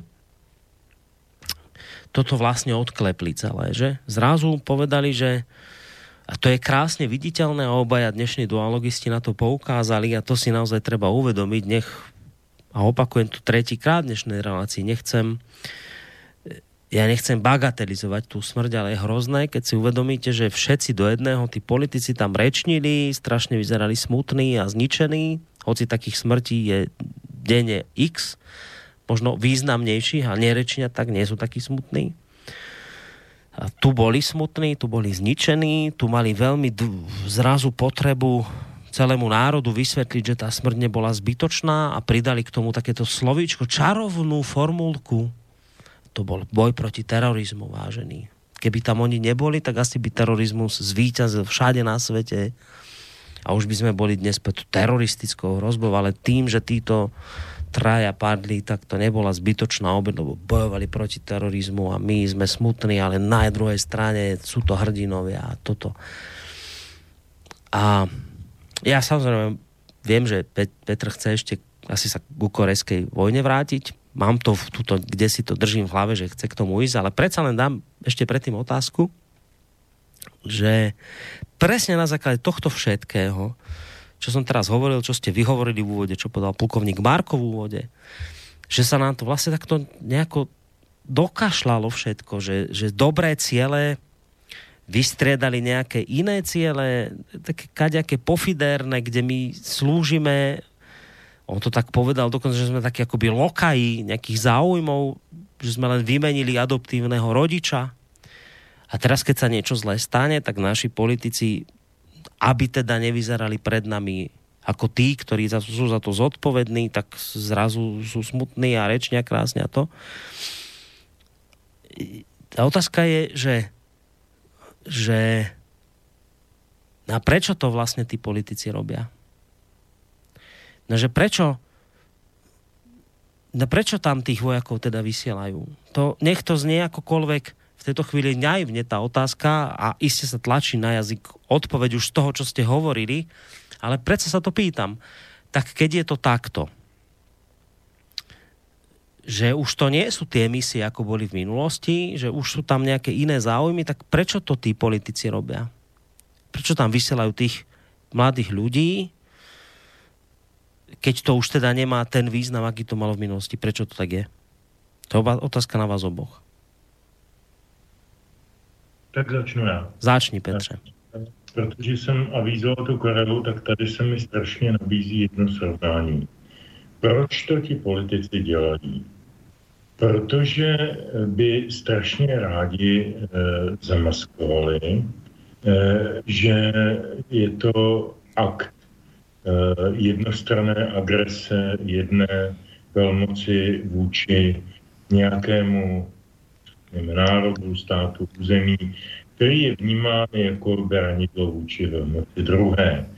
To je historický, uh, historický uh, řekněme, fenomén nebo, nebo uh, příklad, který se neustále připomíná a neustále opakuje. Já jsem tady schválně dal ten meš a tu korejskou válku, protože já bych uh, se k ní docela rád vyjádřil uh, čistě suše historicky. Nevím, zde každý posluchač je o ní úplně přesně informován, protože to jsou věci, které se zase tak moc neříkají. Říká se, že ti Kimové, že jsou to Magoři, což asi jsou, nebo byli ti minulí, a že jsou to samovánci a to všechno platí, to je pravda. Že jsou tam, že je tam e, genocida vůči vlastnímu obyvatelstvu, že jsou tam hladomory, že je tam čučche. To všechno platí, to je všechno pravda. Ale je to všechno pravda mnoho a mnoho desítek let po událostech, které se odehrály mezi 25. červnem 1950 a 27. červencem 1953. Já bych připomněl velmi stručně tu historii, stojí za to a jako pochopíme díky ní ledacos. Eh, po té, eh, po té, co skončila ta azijská část druhé světové války, to znamená po bombardování eh, japonských měst, jadernými zbraněmi byla, byla, byl korejský poloostrov do války okupovaný Japonci byl rozdělen na dvě části. Severní část byla podle dohody mezi vítěznými mocnostmi, to byl Sovětský svaz a Spojené státy, severní část kolem 38. rovnoběžky byla, eh, byl, eh, byla okupována Sovětským svazem a jižní část tedy Spojenými státy. A potom byly vyhlášeny volby v obou částech a, a ty volby nedopadly úplně stejně v obou částech. Na severu se k moci dostal Eh, dostal Kim Il-sen a komunisti a na, na jihu dokonce, jak tady čtu, dokonce v, v oficiálních eh, historických eh, informacích, takže to není nějaký můj hodnotící soud. Eh, na jihu byl ustanoven formálně demokratický režim vedený Listenmanem, tedy formálně demokratický. To, je, to slovo formálně, abych tady viděl jako hrozně důležitý protože v tu chvíli bylo formálně úplně všechno. Je jako o Koreji rozděl, rozhodovali ty dvě, ty dvě země, Sovětský svaz a Spojené státy. No až do 25. června 50, kdy eh, nastalo, nastalo to, že eh, Sovětský svaz bojkotoval zasedání Rady bezpečnosti OSN, eh, protože Rada bezpečnosti byla doplněna za Čínskou republiku Kuomintangem, tedy vlastně vládou eh, z Tajvanu, místo Číny eh, té Mao Tse-tungovi. A tím, že Sovětský svaz nebyl v Radě bezpečnosti přítomen, tak se umožnilo Spojeným státům prosadit rezoluci Rady bezpečnosti OSN schvalující vojenskou intervenci v Koreji. Proč to říkám? Protože e, ta válka v Koreji formálně a dokonce i v tom filmu Meš stále jednoznačně, evidentně připisovaná Američanům. Nebyla válka Američanů, to byla válka OSN proti Kim Il-senovi. Tak to je zvláštní, bizarní historický paradox, který ne každý zná. Já jsem ho taky donedávna nevěděl a přednedávnem jsem se tím trošku začal zabývat a velmi mě to překvapilo, jak, jak ten mandát OSN byl vlastně v tu chvíli strašlivě e, pro Američany důležitý. Takže Američani vytlačili Eh, vytlačili komunisty eh, až eh, k čínské hranici. Čína byla v té době formálním spojencem Kim Il-sena. Čína se zapojila do války, posunula zase zpátky tu, tu demarkační čáru na té 38. rovnoběžku a tam se tedy po nějaké době dohodlo, že tedy po třech letech, že tam byla podepsána dohoda o a tak dále, vytvořil se demilitarizované pásmo a, a ten stav, který známe dneska. Proč to vlastně celý říkám?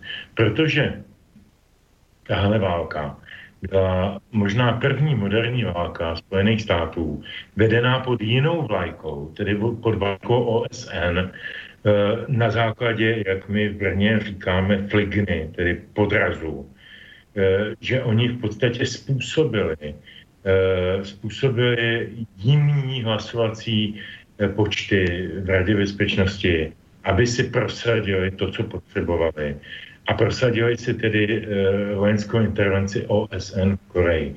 A to je něco, co se potom opakovalo nebo nějakým způsobem varírovalo a proto se potom dělali různý káfor a různý, různý další akce, které měly formálně, tedy vnější slupku eh, mezinárodních eh, organizací, ale ve své podstatě šlo o akci americké armády a hlavně o americký zájmy. To je jedna moje poznámka. Druhá, druhá a poslední moje poznámka v tuto chvíli. E, víte, aspoň ti, kteří poslouchají tenhle pořad častěji, nebo, nebo znají moje nějaké vyjádření v tisku nebo tak, že já nejsem velký fanoušek nebo, nebo uh, obdivovatel Václava Havla. Uh, ale uh, kdy, ten okamžik, kdy si mě získal jako svého absolutního příznivce, eh, samozřejmě nakrátko a velmi dávno, byl v okamžiku, kdy prohlásil, že se, že se pokusí a udělá všechno pro to, aby, a že si myslí, že si myslí, že správné by bylo zrušit nejenom Varšavskou smlouvu, ale i na to jako dva soupeřící vojenský pakty eh, v Evropě nebo v severoatlantickém prostoru, protože oba dva jsou špatně. To, že potom změnil velice rychle názor po tom, co ho nechali vystoupit eh, v Kongresu Spojených států a tleskal mu Bush a líbalo ho na tělíčko, to je věc jiná. Ale toto byla zásadní věc, a myslím si, že e, důvěru velké části občanů České republiky získal Havel právě tím, že toto slíbil. Nebo minimálně slíbil naději na to. Hmm. Protože my tady přece nechceme válku, my nejsme válčící národ, my nejsme válečný, nejsme agresivní národ, my jsme snad nikdy, nepamatuju si v historii, že by tento národ český i slovenský eh, zahájil nějakou útočnou válku na někoho. My si to nepřejeme, my jsme mírový země. Eh, a to, co řekl tehdy Havel, bylo úžasný a všichni jsme tleskali. Najednou to přestalo platit, že jo, i hned, protože najednou zvítězily zájmy, eh, jak se říkávalo, vojensko-průmyslového komplexu, bylo potřeba okamžitě prodávat a teď to máme 2%, takže jo. Mm. A, a, a všechny ty další souvislosti, stále se s tím potýkáme. Ale začalo to v té Koreji, pokračovalo to ve Větnamu, a pokračuje to v Gruzii, pokračuje to v Osety, pokračuje to v Círy, pokračuje to ve všech těch dnešních válčících zemích, v celé takzvané, eh, v těch, v těch, v těch eh, muslimsko-bratrských eh, revolucích Severní Afriky. To všechno je součástí jedné strategie. Nejenom obehrát tu druhou stranu o nějaké zdroje, nerostné nebo ropné, ale zejména jí znejistit, vytlačit, posunout a, a znervoznit a, a, a jak si vy, vymezit si vůči té, té druhé straně. A to je něco, co, co je mi jak si upřímně ze srdce ne, není vlastní. Jo? Hmm. Jako vnímat svět jako, jako my a oni, jako černí a bílí hradinové a padouši, tak to není. Hmm. Svět takový není. No, samozřejmě bude reakcia Vlčka na toto, asi čo si povedal, ale to zároveň bude, ešte, e, bude, ale zároveň ešte chcem k tomu e, predsa len pripomenúť tú otázku aj pre teba, Vlčko, aby si na ňu nezabudol. Také krátke antre, že lebo boli dobré misie a potom už tie zlé misie a teraz musia sa politici vyhovárať a, a tu plakať a robiť smutné ksichty do, do kamier a kondolovať. Ale otázka je, že lebo vravíš, lebo zakrývajú svoju zodpovednosť, tak otázka bola, že tak teda prečo to robia, tá moja otázka. Tak to je moja otázka a potom plus tvoja reakcia ešte na to, čo, čo Petr hovoril. No já začnu tu reakcí na Petra. E, schoda a idylka skončila. Já e, korejskou válku nebudu říkat, že jsem pamětník, byť jsem ji teda zažil celou, jo, ale ono je, ono je rozdíl e, od roku 0 do roku 3 ale přesto, přesto si ji pamatuju, protože eh, když končila, tak eh, v roce 53 já už jsem chodil do školky. A přišli, přišli tam tety a strejdové a přinesli nám eh, fotografie nebo pohlednice rozbitých korejských měst, severokorejských měst. A říkali nám, vemte domů a přemluvte, přemluvte tatínky a maminky na to, aby dali nějaký peníze na, na obnovu Koreje. Takže to je, to je můj autentický zážitek s korejskou válkou a do smrti na něj nezapomenu. Jak jsem starý už jako Metuzalem, tenkrát mi byly tři roky. A teďko, eh, Petře, jestli jsi si naštudoval o korejské válce to, co jsi si nastudoval, tak jsi si nastudoval sice fakta. Ale tomu všemu předcházel jeden zásadní fakt. To hlasování eh, v Radě bezpečnosti, tak to se uskutečnilo, eh, já nevím, asi, asi měsíc nebo jak dlouho po po okamžiku, kdy Kim Ir-sen se Stalinovým souhlasem a dokonce některý prameny píšou i ze Stalinova podnětu dal příkaz severokorejský eh, komunistické armádě k tomu, aby napadla Jižní Koreu. Čili to, byla, to, byla, to byl jasný akt adre, agrese severokorejského režimu vůči Jižní Koreji. To nebylo o tom, že by americká armáda si něco vymyslela, něco, něco si vyspomněla ty američani, ty tam měli jenom slabý, nějaký slabý krycí, eh, krycí jednotky a najdi si, najdi si atlas a podívej se tam na to, kde je jižní město Pusan. Pokud se nepletu, tak je to druhý největší korejský město. Najdi si, najdi si na mapě, kde je Pusan.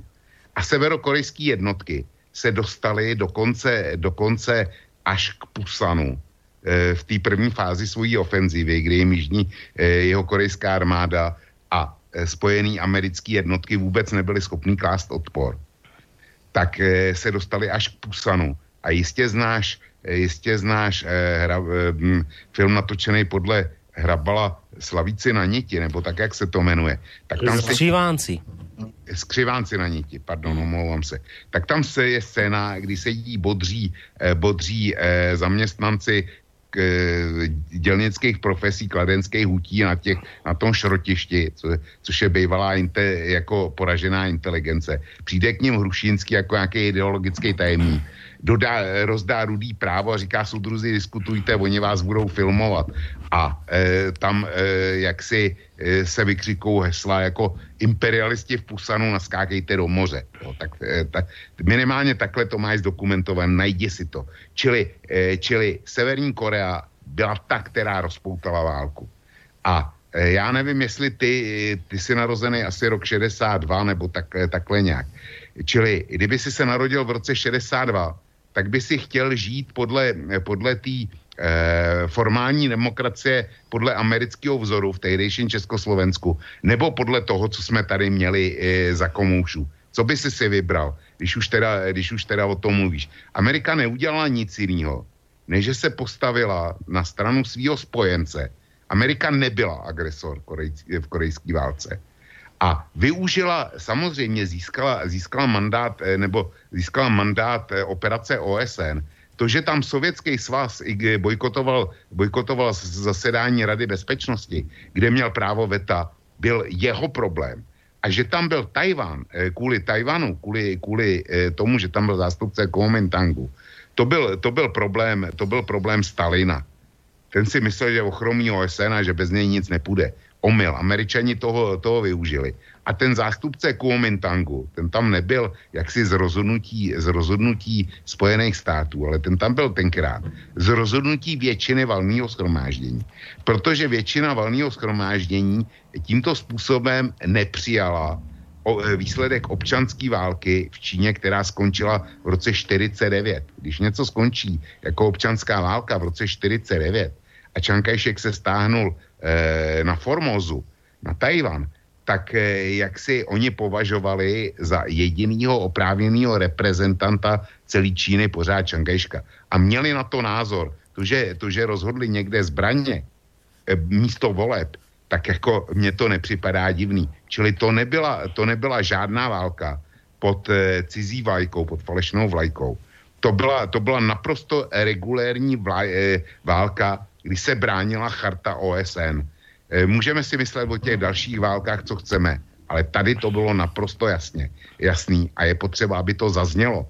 Nechme, e, když bychom šli k válce ve Větnamu, tak je to obdoba téhož. Vynechme teďko incident v Tonkinském zálivu, který, který měl odůvodnit e, vstup Ameriky ve velkým do války. Ale větnamská válka, tak jak ji známe, ta začala opět útokem severokorejských jednotek a, a útok a povstáním Větkongu na jihu. Tonkinský záliv ten přišel až potom. Čili zase e, bavme se o, o faktech tak, jak jsou a ne tak, jak bychom je chtěli, chtěli kládat. A teďko se vrátím k tomu, k tomu co říkal, e, k té otázce, kterou dal e, mm. Borisek. Borisku, proč jsou, e, proč jsou tyhle, tyhle naše mise? Ty naše mise dneska bohužel eh, suplujou to eh, pro Američany to, že oni nejsou dneska schopní sehnat podporu v OSN. I kdyby Rusové neměli právo veta, tak by, tak by prostě ta válka, eh, kterou oni vedli v Afganistánu, ke který se rozhodli dobrovolně a samostatně oni a Briti, že, že prostě zautočí na Afganistán, že porazí Talibánce, a že, že eh, zajmou, eh, že zničí, zničí základny, eh, základny al a zajmou Usámu bin Ládina, tak to bylo samostatný dobrovolný rozhodnutí eh, Spojených států a Velké Británie. Stejně jako druhá válka v Iráku. Ale aby to nevypadalo jako akt agrese, protože když by to bylo, zůstalo jenom u těchto dvou, když by to, eh, kdyby to tak bylo zůstalo, tak to byl jasný akt a- agrese. A oni to potřebovali internacionalizovat. Mm-hmm. To znamená, že potřebovali co nej, dostat do hry, co nejvíc zemí a udělali z toho operaci, operaci eh, NATO. Že, že jako teda eh, NATO hájí eh, svoje hodnoty a svoji bezpečnost v Afganistánu a, a, v, a v Iráku. Jo? Mm-hmm. Čili ta naše, naše a vaše účast, ta poskytuje eh, císaři fíkovej list. Je potřeba, je potřeba to říct, eh, eh, říct na rovinu. To je důvod naší účasti. Našich 300 vojáků a vašich 150 nebo 100, a nevím, kolik jich tam máte, eh, v těch obou dvou misích, nebo našich 500 na dohromady teďko. Tak to je, to funguje jako fíkovej list pro Spojený státy. Řekněme si to na rovinu, to není žádný boj proti terorismu, protože ty naše dvě malé jednotky, ty, ty, ty žádný světový terorismus nezničí. No. Jo, čili No. to je ten důvod. Dobre, A Petr, ma- ještě k tomu, počkej, Dobre. eh, ještě k jedné věci se vymezím vůči Petrovi. On říkal, čím si ho získal, získal eh, Václav Havel, byť teda přechodně. Takže eh, jestli se ho získal tím, že chtěl zrušit NATO, současně s Varšavskou smlouvou v pořádku. Nicméně, Petr má blízký vztah k Václavu Klauzovi a k Miloši Zemanovi. Když jsme vstupovali, nebo přihlášku do NATO podepsal Václav Klaus a e, vstupní dokumenty do NATO a následně povolení e, přeletu bombardérů e, NATO nad Jugoslávii a vyslání první vojenské mise do Afganistánu spečetil, spečetil Miloš, Miloš Zeman. E, Václav Havel e, Petrovi vadí, tyhle dva pánové mu nevadí. Já se v tom nevyznám. Přiznám se, že se v tom nevyznám. No, asi to Petr vysvetlí. No, vysvětlím to strašně jednoduše. Dobre, vysvetlí, len predznamenávam, že máme aj poslucháča na linke, tak ho poprosím, aby počkal, kým Petr vysvetlí a potom si dáme aj poslucháčskú otázku. S Milošem Zemanem jsme téma, eh, téma eh, bombardování eh, Bělehradu probírali mnohokrát a byli jsme a tak jako v mnoha jiných věcech a v dobách, kdy nebyl prezidentem, nebo byl premiérem, nebo kýmkoliv jiným, známe se opravdu skoro 20 let eh, a dobře eh, a máme, máme možnost spolu hovořit eh, otevřeně a vždycky jsme měli, tak to bylo vždycky předmětem velice tvrdých debat a já jsem vždycky v této věci byl kritický. Co se týče Václava Klauze, myslím si, že on od té doby také prošel nějakým názorovým vývojem a netahal bych to úplně, úplně do toho. Eh, Já bych zůstal u toho, že mě Václav Havel byl sympatický tím, že nechtěl, eh, nechtěl pokračovat v eh, taktice těch dvou protichudných vojenských združení a to mi přijde jako velmi správně. Dobre, môžeme ísť na poslucháčskú otázku. Dobrý večer.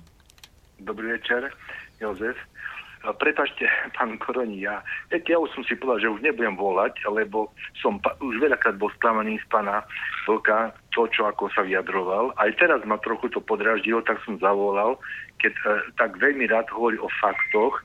Ja som e, z viacerých zdrojov získal informácie, že e, vlastne ten konflikt, čo bol v Koreji, vlastne e, začal tým spôsobom, že juhokorejské jednotky začali kvázi gerilovú, gerilovú vojnu e, voči Severnej Koreji, ako keby, ako keby boli naúckaní Američanmi, napríklad, že korejský, sever, južno, juhokorejskí rybári alebo nejaké jednotky útočili na severokorejských rybárov alebo, alebo na pevnine, na nejakých ostrovoch tam boli nejaké útoky.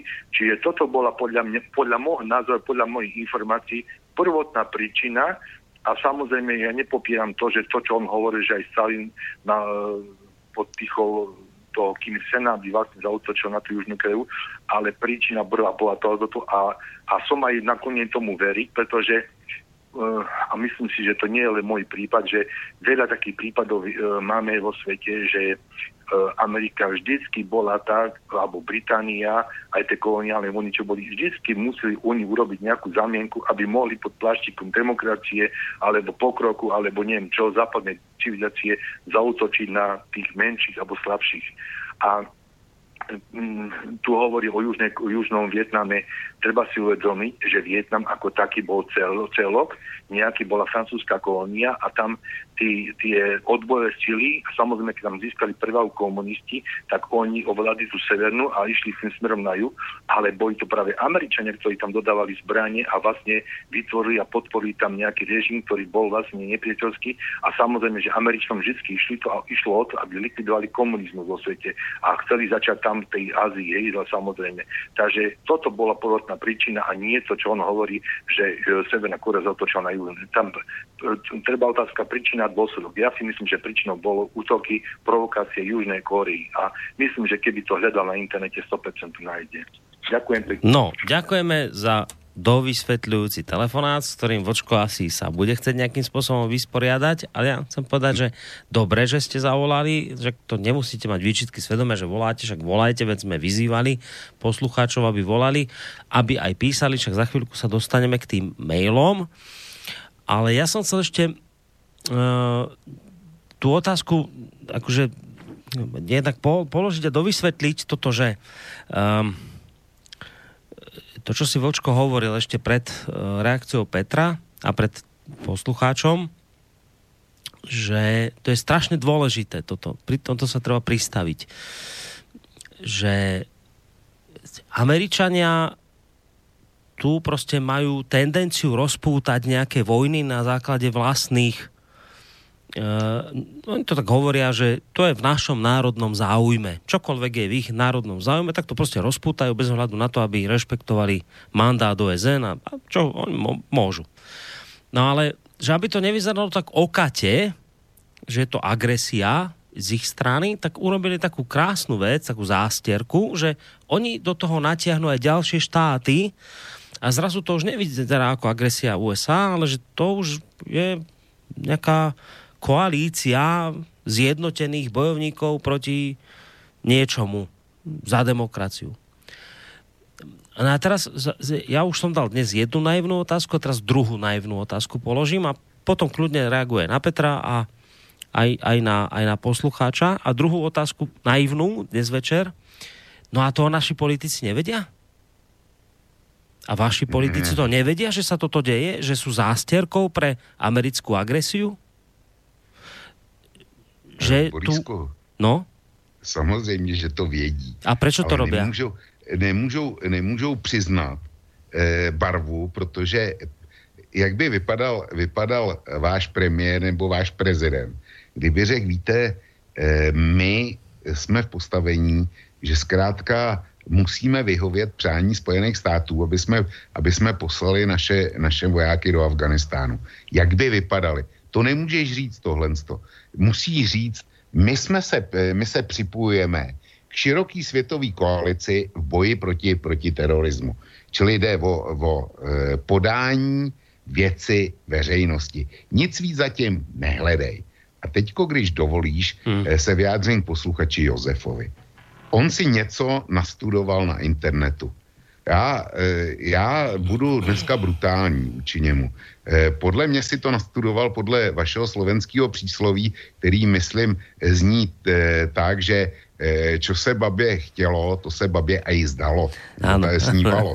tak, nějak, tak ano. nějak to existuje. Čo se babě chcelo, čili, to se babě snilo, ano. Čili já doporučuji posluchači Josefovi, aby si našel skutečně seriózní prameny o tom, jak, jak, jak vznikla korejská válka a povídat něco o tom, že jak si e, vznikla ze soubojů rybářských lodí, to je pro mě naprosto nepřijatelná záležitost. Protože ta, e, ta Jižní Korea, která, která vedla tu gerilovou válku podle něj na severu, tak když ta válka vypukla, tak se během, během velmi krátké doby vojensky úplně zhroutila. Já si teda agresora, připraveného agresora, představuju úplně jinak ať se na mě posluchač nezlobí, eh, to jako eh, agrese vypadá, vypadá jinak. Je to asi tak, jako když eh, malý kluk z první třídy najednou začne, začne b- se, si dovolovat na deváťáka. Jako počkej, já ti ukážu a, a já ti pustím krev, e, puste mě na něj. Jo. Tak to e, asi, asi tak nějak to vypadalo e, v těch Korejích. Čili nechci posluchač, sežene opravdu fakta a potom e, pak, se, pak o nich můžeme debatovat. Ale do té doby, dokud to neudělá, tak je to, tak je to pro mě v pozici toho přísloví. Je mi Hmm. líto. Poslucháč na linke ďalší, dobrý večer. Můžu, můžu Áno, áno, dobre, tak ešte predtým Petr, reakcia a potom ideme na poslucháča. Jenom tady čtu z jednoho historického článku na internetu zajímavou větu v souvislosti. V roce 1947 Organizace spojených států na návrh amerického prezidenta Trumana bez podložení jakýmkoliv referendem nebo plebiscitem převzala zodpovědnost za budoucnost Koreje. V roce 1948 byla pak na základě rozhodnutí OSN vyhlášena Korejská republika na základě zprávy armády Spojených států s dohledem OSN. Tečka. Bez No a co je na tom špatně? No, Ptám se, ptám se, co je na tom bez špatně. podložení, bez podložení názoru toho národa. Tady se prostě rozhodovalo o nějakém národu, který nebyl vůbec účasten v druhé světové války. Tady se prostě rozhodovalo o nějakém národu, jižním a severně korejským, který se rozdělil, protože bylo potřeba se vymezit mezi Amerikou a Ruskem nebo Ruskem a Amerikou. A dělalo se to tímhletím inženýrským způsobem. O tom já mluvím kolem dokola ne, neustále, že se tady vlastně rozhoduje o budoucnostech národů inženýrským způsobem podle zájmu někoho úplně jiného než těch samotných národů. Proto jsem vlastně tu Koreu vytáhl. Tak to je jenom na vysvětlenou. No, tak jestli, jestli je to eh, bez, eh, bez zohlednění zájmu těch národů, tak e, máme tady Německou spolkovou republiku, máme tady Německou demokratickou Já jsem republiku. mluvil o A, Koreji. Korea- to, je, to je úplně stejný případ. To je Není. úplně stejný případ. Ten byl, ten, ty vznikly taky na základě úplně stejných dohod. Kdo, kdo byl úspěšnější, kdo byl úspěšnější, vidíme. Zrovna tak vidíme dneska, kde, kde je Jižní Korea a kde je Severní Korea. Tak jestli mi chceš vykládat o tom, že, že finanční- jeho Korejci závidí Severní Koreji, že prostě byli e, vytvořený uměle proti svýmu přání a dneska jsou tam, kde jsou a nejsou tam, kde jsou Severní Korejci, to přece nemůžeš myslet vážně tohle. Hele, to je demagogie. Ne, není, není to demagogie. Jej to je do Severní Koreje a jej do Jižní Koreje a zkus to srovnat. Kdo ten, který kousek toho poloostrova platí a kdo, eh, kdo jim vymývá mozky. Jestli sever eh, Rusko nebo jich Amerika, to je jedna věc. A jestli tam dává hodně nebo málo peněz nebo hodně nebo jiných prostředků. Ale já mluvím o tom, že Korea nebyla součástí druhé světové války a nevidím nejmenší důvod se bez rozhodnutí Korejců eh, zven, zvenčí domlouvat na jejich na jejich budoucnosti. Je to totež jako s tím Afganistánem. Je, kdo se ptal Afgáncům? Já jsem před tím chvíli četl ten komentář Terezy eh, Spencerový, která jasně napsala velmi pravdivě, že prostě jako sami Afgánci si chtěli obnovit svůj nějaký tradiční systém. Jenom pro boha nechtěli žádnej, ani sovětský, ruský, americký, OSNácký, žádný vnější zahraniční vliv a neměli nejmenší tendenci do zahraničí vyvážet svůj vlastní problém. E, a o tom to je, proto jsem vlastně použil ten korejský e, precedens. Tečka. No, ten, ten, ten korejský precedens je naprosto u, uh, ujetej, promiň mi ten výraz, ten je, ten, je, ten je naprosto ujetej, je to stejný jako, jako s východním Německem. E, zkrátka, ty, ty bazíruješ na tom, že e, Korea nebyla součástí druhé světové války. Není to pravda. Korea byla zabraná Japonskem, byla, byla tam japonská armáda a japonská armáda tam byla zrovna tak poražená jako, jako třeba v Manžusku, Číně, v Barmě nebo kdekoliv jinde. A protože, protože se tam vy, vylodily jednotky v obou dvou stran, tak došlo k vytvoření demarkační linie a rozdělení na sever a na jih, tak jako to bylo v Německu. Úplně stejná situace, ze stejných důvodů. Čili eh, korejský území patřilo, patřilo před druhou světovou válkou a během druhé světové války jasně Japonsku. Čili důvod, proč tam přišly obě armády, byl naprosto legitimní.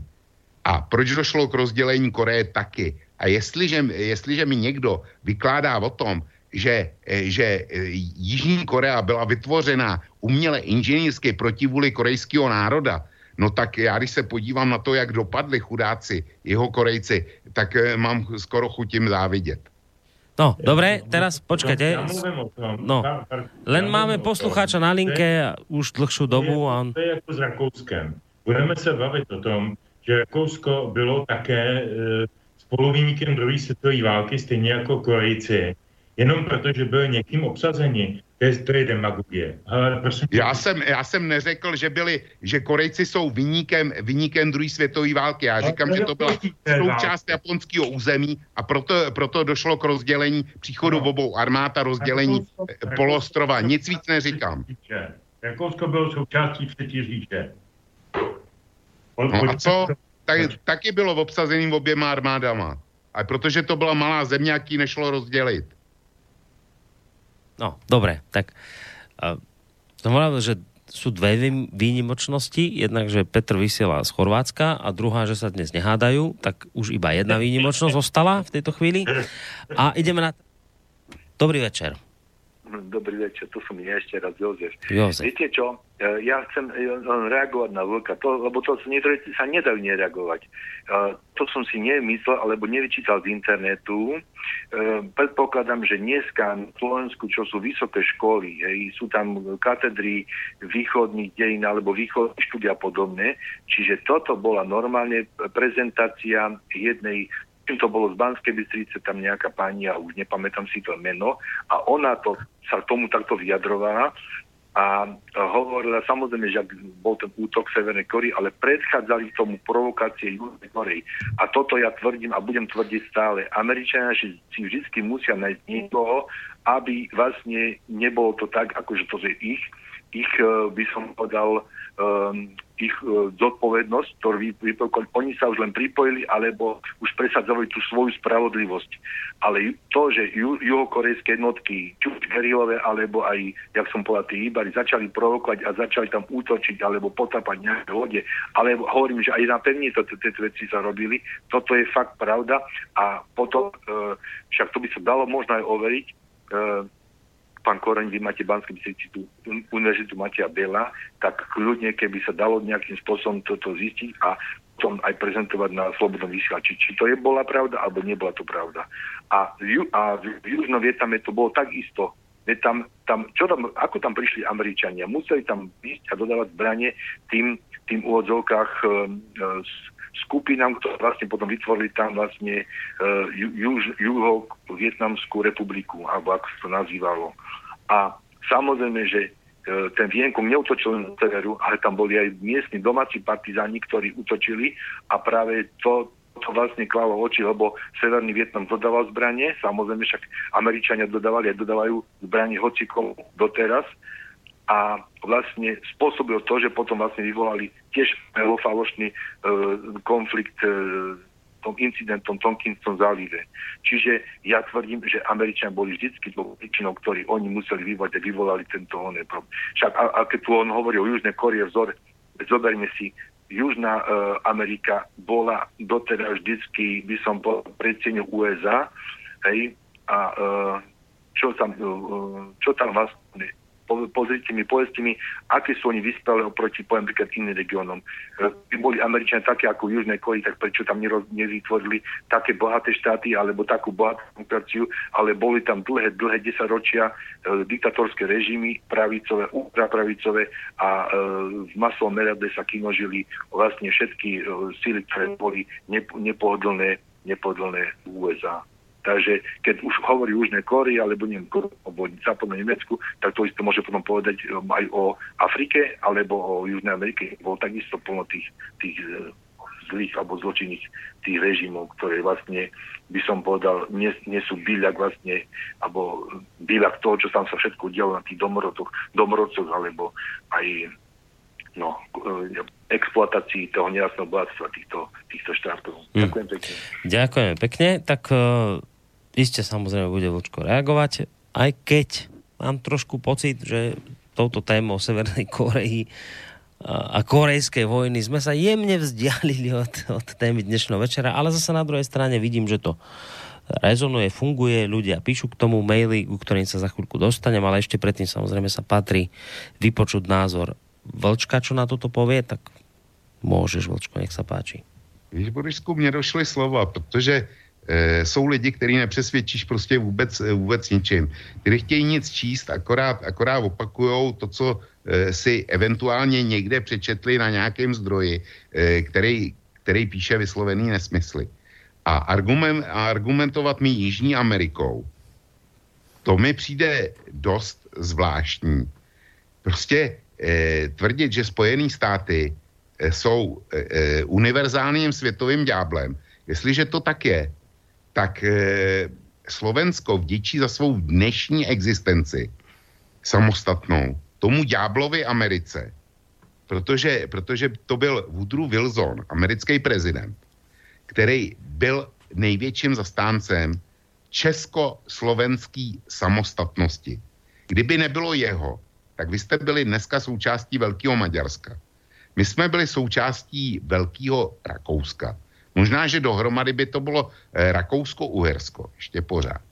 Ale já silně pochybuju, že by se na Slovensku eh, mluvilo, mluvilo slovensky. Jo.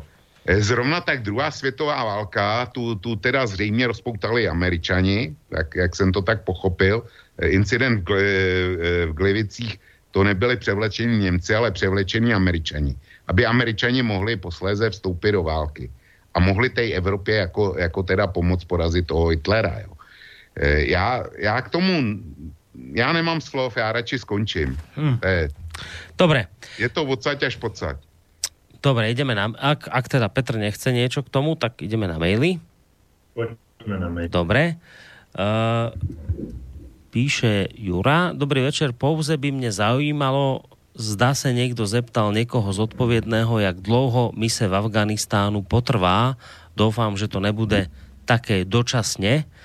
Uh, a ďalší telefonát, tak dáme k tomuto mailu aj ďalší telefonát. Dobrý večer. Dobrý večer vám prajem. Uh, tu je Viktor. Uh, pane Vlku, uh, ja si myslím, aj keď ste skončili už, prepačte, sa mi ozval počítač, musel vypnúť, prepačte na chvíľu. Si myslím, aj keď ste skončili, um, keď ste skončili tú Južnú Koreu, ja si myslím, že Nemecko nemôžno porovnávať s Južnou Koreou. Nemecko nevyvolalo druhú svetovú vojnu, nebolo porazeným štátom. To nie je pravda, tam boli Japonci, tu ne, Korea bola okupovaná. Ale čo vám chcem povedať, pán, e, pane Vlku, neuražajte ľudí, pretože argumentom nie je, že, on, že posluchač číta nejaké zlé informácie, kde sa píšu blbosti. To, je, to, mi, to mi závania trošku úražkou.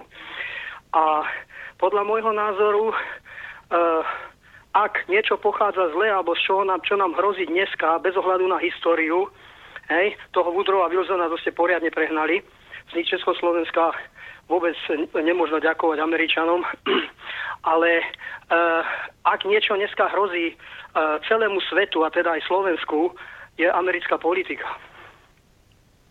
Toto, toto, je, toto si je treba povedať. A uh, je pravda, že ekonomická úroveň Južnej Korei je lepšia napríklad ako Severnej, ale zavraždili tam prezidenta, ktorý chce robiť samostatnú politiku, myslím. Takže Južná Korea byť pamprlákov a mať sa dobré, to je, ja neviem, či to každému vyhovuje. Mne na Slovensku by to nedá nevyhovovalo.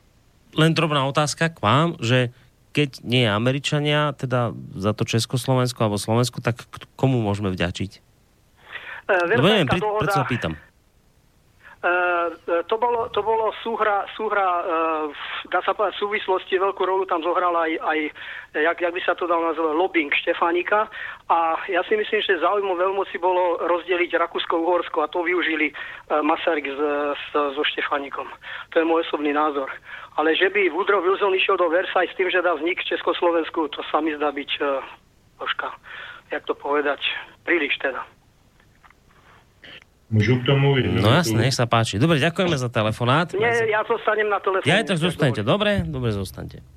Já jenom jednu větu, já jsem se docela tohoto věcí zabýval, poněvadž jsem dělal scénář právě o životopisným, eh, o životopise, eh, scénář divadelní a rozhlasový um, na Rastislava Štefánika a snažil jsem se rozkrýt jeho roli právě v přípravě různých pittsburghských, clevelandských a jiných záležitostí, které byly u, u zrodu Česko-Slovenské republiky. Konec konců máme letos z té výročí té společné republiky a je, eh, já myslím, docela, docela můžu potvrdit, aspoň eh, tak asi ne úplně uh, úplně tak natvrdo, jak to říkal pan posluchač, ale jako uh, jistě, že Spojené státy v tom měly obrovskou roli uh, v tom, v tom uh, rozhodování o budoucí podobě Evropy, protože zájmy Spojených států, Spojených států byly vždycky v každé světové válce, vždycky až na konci a vždycky se prosadili a vždycky konec konců do druhé světové války vstoupili taky až i v určitém okamžiku a tak dále, a tak dále. A ne, to nechci zase rozebírat jinou tematiku. Každopádně Amerika to tak nějak s těma válkama měla v té době. A ty zájmy tam byly velice důležité, takže oni do toho vstupovali, to, to ne, že ne, ale pravdou je, že obrovská diplomatická aktivita, jak na Rastislava Štěfánika, který v té době byl, eh, byl generálem francouzské, francouzské armády, eh, byl šéfem československých armádních sborů v zahraničí. Já nevím, jestli si to ještě dneska vůbec někdo pamatuje a uvědomuje. To byl strašlivě silně postavený, diplomaticky silně postavený muž, který toho strašně moc dokázal ovlivnit. On se týkal s italskou královskou rodinou, s jejich eh, součástí, nebo se sestřenicí krále Giulietto Manzone byl, byl zasnoubený, kdyby nezařval chudáček v tom letadle který spadlo v 19. roce u Bratislavy, tak, tak by pravděpodobně se přiženil do italské královské rodiny. To byl neskutečně schopný eh, a zajímavý člověk eh, a s tou silou Tomáše Masaryka, který měl zase vliv v těch intelektuálních kruzích, to dávalo opravdu, opravdu hrozně moc dohromady. Čiže já bych to vůbec nepodceňoval. E, nicméně pravdou je, a to je nesporné, a to, co říkal pan posluchač, to je pravda, a to podepisuju všema deseti, byl celosvětový zájem rozbít rakouskou verskou monarchii jako hlavního poraženého první světové válce, protože Rusko se nám uteklo jinam, najednou jsme si nevěděli, co s ním. Německo jsme si řekli, že teda, teda ponížíme tu Versajskou smlouvou, dáme jim ty reparace, zbavíme je toho polůří a já nevím, prostě nějakým způsobem s nimi zatočíme, protože jsme si neuvědomovali, že už tam není Bismarck, ale úplně jiné síly se tam zpracují. No a hlavní síla která byla na třeba to Rakousko-Uhersko. Čili to bylo potřeba rozbít. A my jsme těch možností opravdu neměli mnoho. Jak říkal Vlk správně, my jsme mohli na jedné straně Slováci eh, být horními obrami a, a Češi jakými si severními Rakousy, ale to nebylo reálné.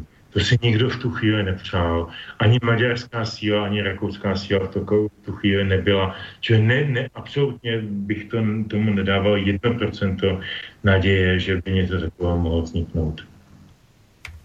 No, já, já nemůžu říct nic jiného, než že nevycházím z údivu dneska.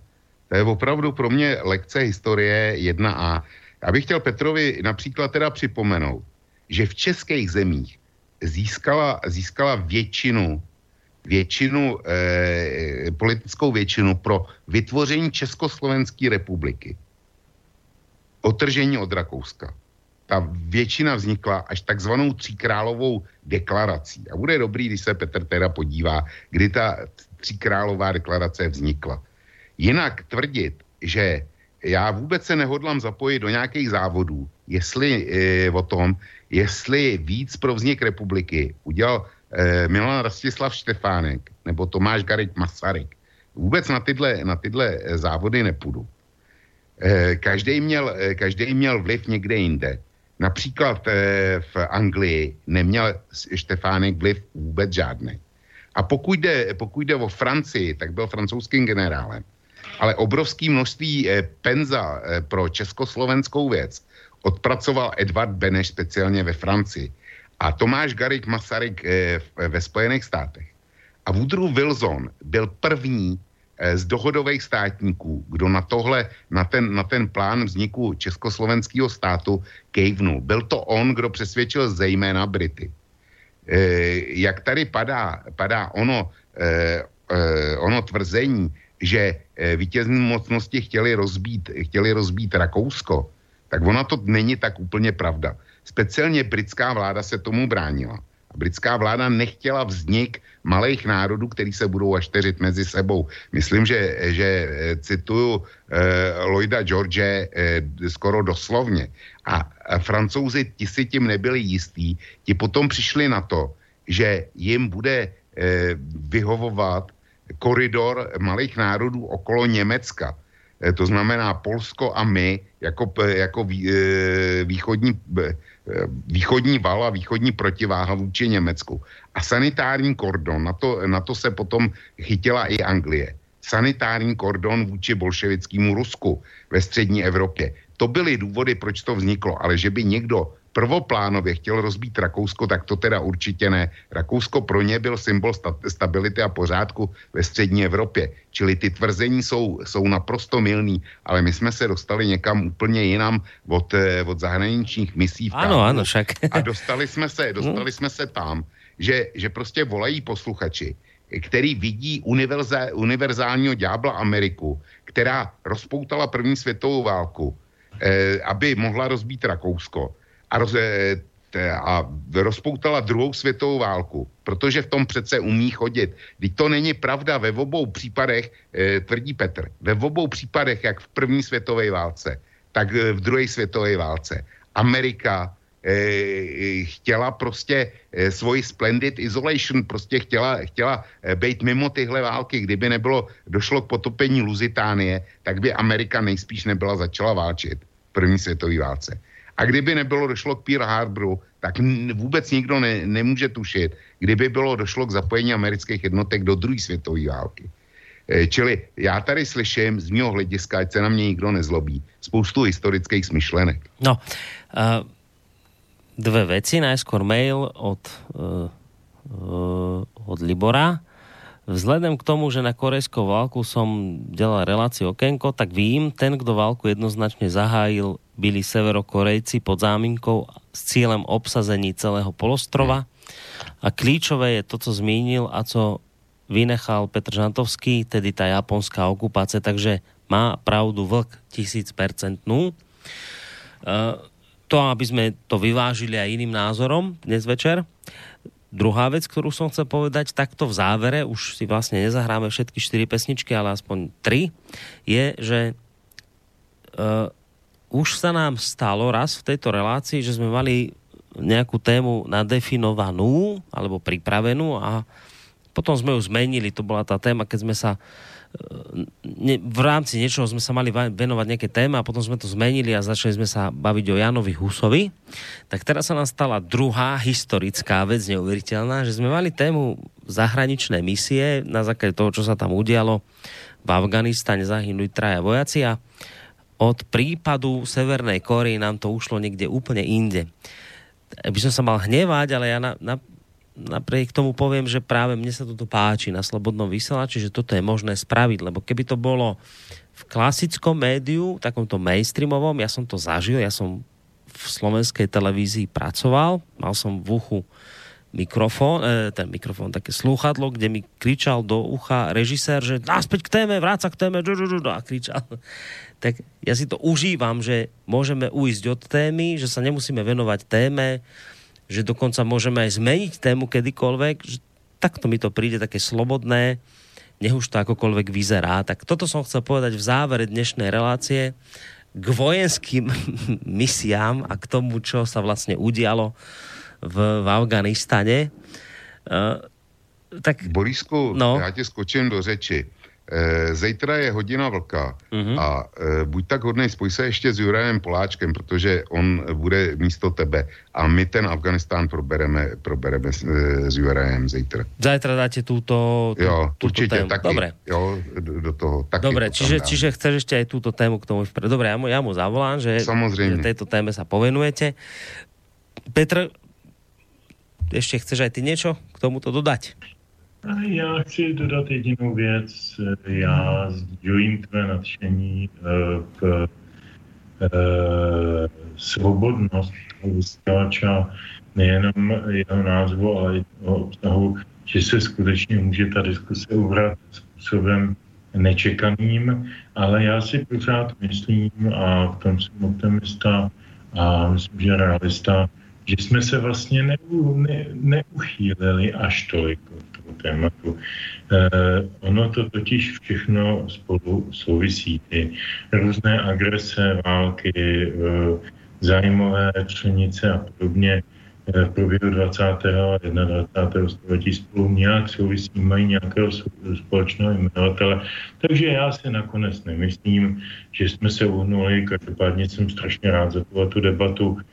Hodně jsem se i dověděl, je to pro mě hodně inspirativní a díky za to.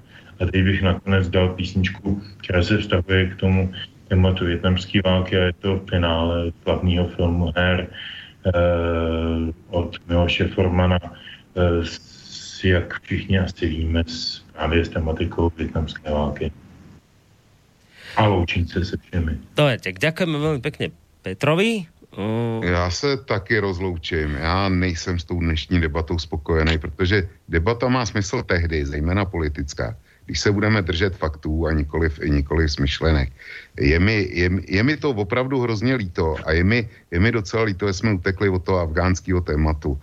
Ale přesto eh, díky Petrovi Žantovskému a samozřejmě díky tobě, Borisku, a eh, dobrou noc všem posluchačkám a posluchačům Slobodného vysielača.